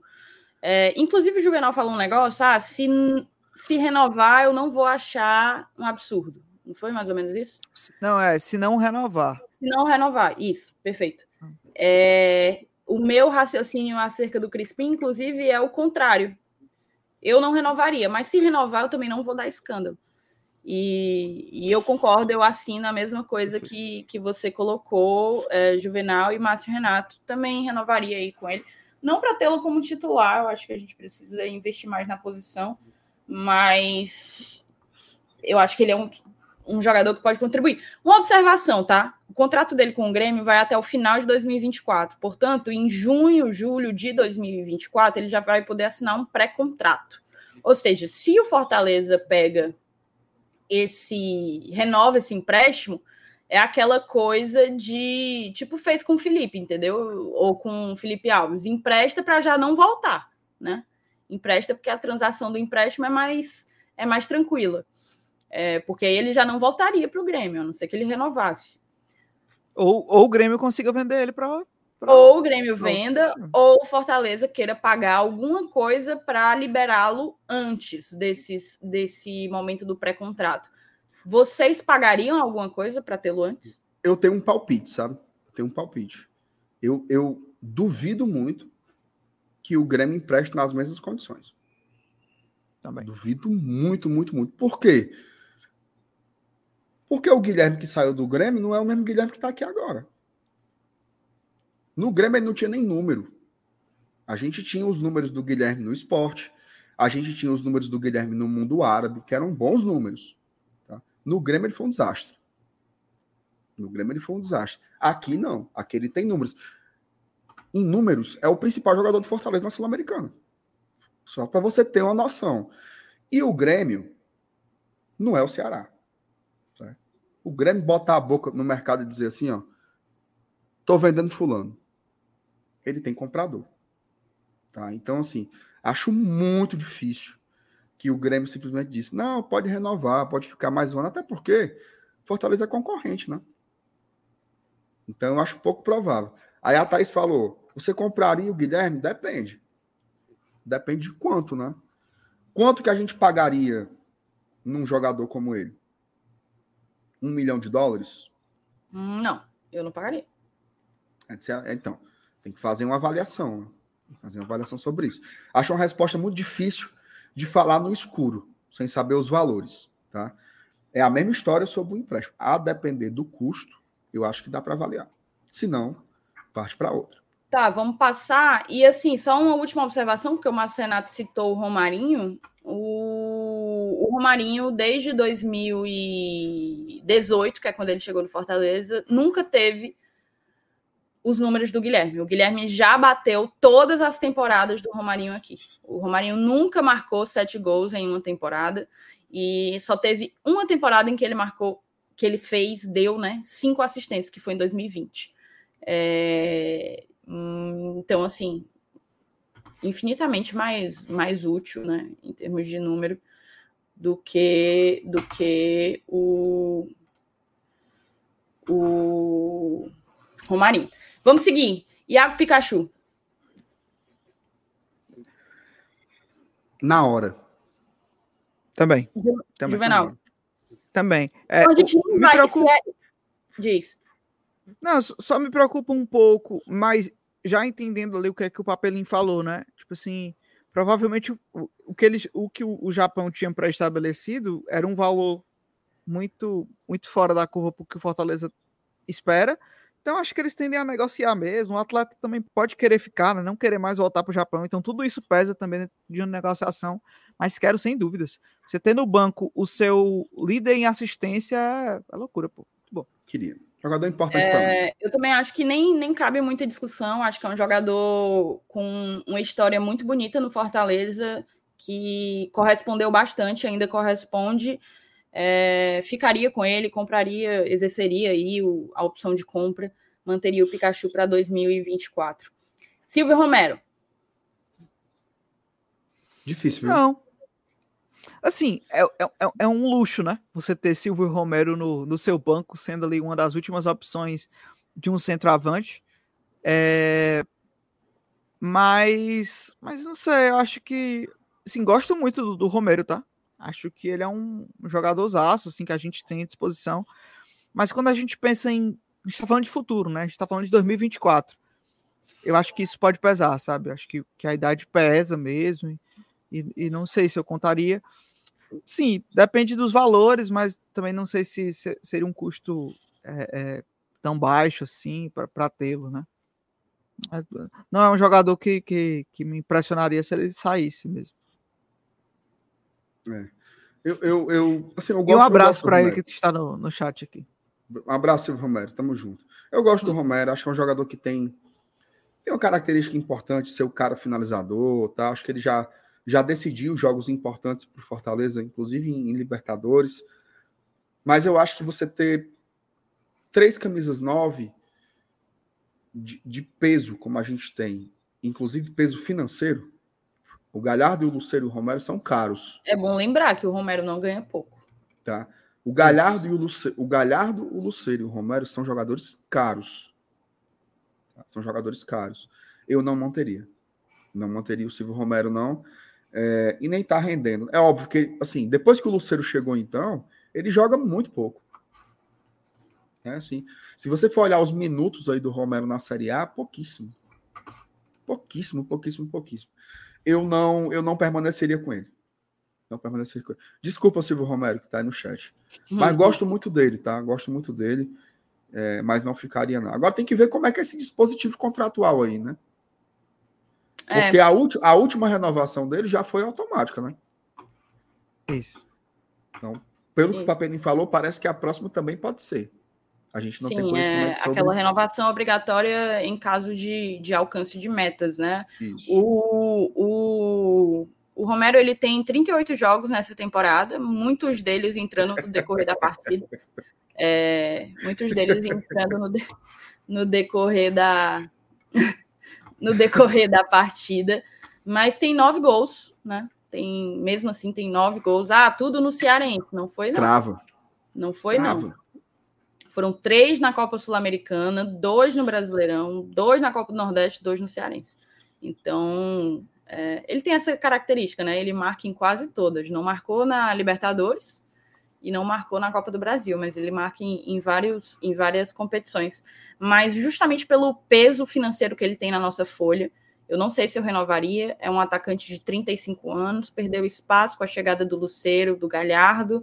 É, assim, me dói um pouco porque eu sou fã da pessoa Silvio Romero, fã, fã, fã, e da história da família dele. Então, se ele fizesse muita questão de ficar em Fortaleza, porque ele está bem adaptado à cidade, e topasse reduzir significativamente o, o, seu salário, quem sabe, né? Quem sabe, poderia ser. Mas nas atuais condições, nos atuais valores, eu também não renovaria. Reforçamos, reforçamos. O próprio Papelinho falou que se bater a meta, tem que fazer. Tem que, tem, tem que fazer, é contrato. Isso, é contrato. É. Se bater a meta, tem que renovar. Então, a ver aí, porque ninguém sabe que metas são essas, né? É, é isso, então, né? Conseguimos fazer oh, aí uma avaliação. Só, só, só para. Bota de novo a imagem, por favor, Thais. Diz. Só para dizer que não falei das flores, viu? A gente está falando isso aqui num cenário em que tudo deu certo com relação ao transfer ban. Sim. Perfeito. Tá? Que a punição da FIFA vai cair e que o Fortaleza vai poder agir livremente no mercado. Se esse cenário, Deus defende, Ave Maria, Ave Maria, Ave Maria, não se confirme e a punição se mantenha, desses todos aí, eu só não ficaria com o Zanocelo. O resto pode renovar e ficar aí até mais um ano. Todos. Todos esses. Ok. É isso então. Bela observação. Teve até algumas pessoas no chat que questionaram sobre isso. Acho que o transfer ban, em, em persistindo, limitaria muito o Fortaleza e, e, a gente acabaria tendo que, que renovar realmente com os emprestados, é, com a galera que o vínculo termina esse ano. Que, quem sabe, inclusive, repatriar, né? Aceitar de volta os que nós emprestamos, que o Fortaleza tem uma quantidade boa de jogadores emprestados. Diz. Meu Bruno Melozinho. Fortaleza tem vários, uns 14 jogadores que o Fortaleza emprestou aí para uma ruma de time ao redor do Brasil. Ó, oh, Taizinha, tem três mensagens que eu separei aqui. A primeira do Elmano, foi ele mesmo que falou. Ele botou assim: entendo sua opinião, MR. E colocando apenas três posições, quais seriam as prioridades para vocês em 2024? Para mim seria volante, goleiro e zagueiro. Eu acho que goleiro, goleiro e zagueiro, sim, né? Mas eu tenho um pouco de dúvidas ainda. Por quê? Eu queria ver mais o Escobar. Tá? Para formar minha opinião. E o próprio Dudu também. Porque se o Dudu continuar sem responder nada, tá? E se o Escobar não mostrar um pouco mais, eu não estou cobrando do Escobar, tá? Acho que ele chegou agora, jogou pouquíssimo, mas eu ainda queria né, aqueles caras assim, porque eu acho que hoje a gente tem, é óbvio, né? O titular é melhor que o reserva, por isso que ele joga e o outro não. Mas eu acho que tem uma diferença. Eu acho que o setor do campo, olha o que eu vou falar. O setor do campo que eu vejo a maior disparidade entre o titular e o reserva são nas laterais. Disparidade. O time sem o Tinga é outro. O time sem o Bruno Pacheco é outro. Isso me faz encarar as laterais como uma prioridade. Agora, ainda tem muita água para rolar, né? Tem muitos jogos de Série A, tem jogos de Sul-Americano, então deixa o tempo para a gente avaliar melhor o desempenho. Vamos combinar assim, ó, mano. Final do ano a gente faz esse negócio aí. O Georgenes Santos, ele botou assim: MR, o Cebolinha seria maravilhoso no próximo ano com a gente. Um empréstimo ah. no Flamengo vai perdendo espaço. Eu queria demais, viu? Mas a galera sabe que o Cebolinha ganha acima de um milhão. Cebolinha ganha 1,1 milhão por mês. Agora, se o Flamengo disser assim, ó, paga 400 conto que eu sustento o resto. Ah, Venha! Venha! Ora, mas rapaz. Venha para ser banco do Pedro Rocha. Cebolinha é craque, porra. Oh, reserva, reserva do Flamengo. Ó, oh, e o Yuri um dia volta, um dia volta. Último comentário aqui do Yuri. Ó, oh, excelente comentário. Para mim, o problema é que a base não consegue suprir essa carência dos que seriam os terceiros ou quartos reservas. E aí, alguns jogadores que já deveriam estar longe do Lion estendem a passagem. Comentário perfeito. Inclusive, o nosso patamar vai mudar quando a gente conseguir sustentar isso. Dizer okay. assim, ao invés de você ter o Romarinho como último da fila, você ter o Joãozinho lá da base. Aí vai ser foda. Algo que o Flamengo tem, né? Tá penando agora e bota um menino, vai um Vitor Hugo. Vez ou outra aparece esses meninos aí do. É... Wesley. Vende por, e vende por 20 milhões de euros. Ora. Ora. Fogo. É, do nada apareceu esse Wesley lá. aí. Loucura. Joga bola. Oh. Mas, mas isso daí, Yuri, vai se resolver. Assim, eu, eu, a gente tem que cobrar isso da categoria de base. Tá? Na minha opinião. Na minha opinião a gente pode levar uma década para a gente ter frutos desse nível. Desse nível. Tá? Porque é difícil. A gente começou a botar dinheiro mesmo na base agora, tem 4, 5 anos. Então, fechar um ciclo inteiro, né? Talvez demore um pouco mais, mas eu concordo mais com você. É chegar aí. Palmeiras. Palmeiras. Pergunta pro Abel se ele quer contratar jogador. Ele não tá desesperado para contratar jogador. Por quê? Porque a base é foda. Ei, mas eu acho a base é tá... foda, entendeu? Macho, o moto do Tricocast tá me ligando. Ei, mas eu acho que ele tá. Bicho. Será que eles estão de... em live? Eles devem estar em live, esses fidangos. Cara, vagabundo, bicho, eu recusei. Cara, conversa com ele, não. Eles Vou recusar é... de novo, vá se lascar. Eles estão em live, eles devem estar é, passando ah. aqui a, a, a live. Depois a gente invade lá quando acabar aqui. Pessoa, cara. Não vou atender oh, Chega de, chega de mas, lá. O... Eu até esqueci o que eu estava dizendo. O que foi a última coisa que tu falou, Marcelo? Da base. Sobre... Ah, da base. A base. Da base, da base. Eu acho que o Abel tá um pouco desesperado, sim, tá? Se lascar, macho. Bicho, Como é, tá? peraí. Eu acho que o Abel, ele tá um pouco desesperado, sim. Peraí que eu vou olhar se eles estão com a nossa página aberta. Estão me Então não, ligando, então não, porra. então não, eles só eles só estão rindo aí. Mas não estão com a página aberta, não. É porque eu acho que eles querem que a gente encerre. Porque quem tem audiência é a gente. Lá Deve tá um ser. fracasso, né? Vamos mandar a galera para lá, então, né? Vamos mandar a moçada para lá. A nossa live Vamos. acabou ó, 25 minutos a mais do que normalmente a gente fica. Em pleno feriado, vocês respeitem, vocês respeitem. Eles estão ao vivo lá, a- Eles estão ao vivo, pô. Vocês respeitem a, a. A gente podia, inclusive, terminar aqui, aparecer lá só para mandar eles se catarem. Pra eles É, pararem de eu não tenho, eu não, eu não tenho acesso aqui. Me manda Eles o link. pararem. Vamos entrar lá, Thaís. Vamos entrar lá, Thaís. Vamos entrar, vamos entrar. Moçada, a gente vai entrar lá bem ligeirinho. Vão todo mundo pro Tricocast. É, Isso. bota o quê? Bota o quê, hein?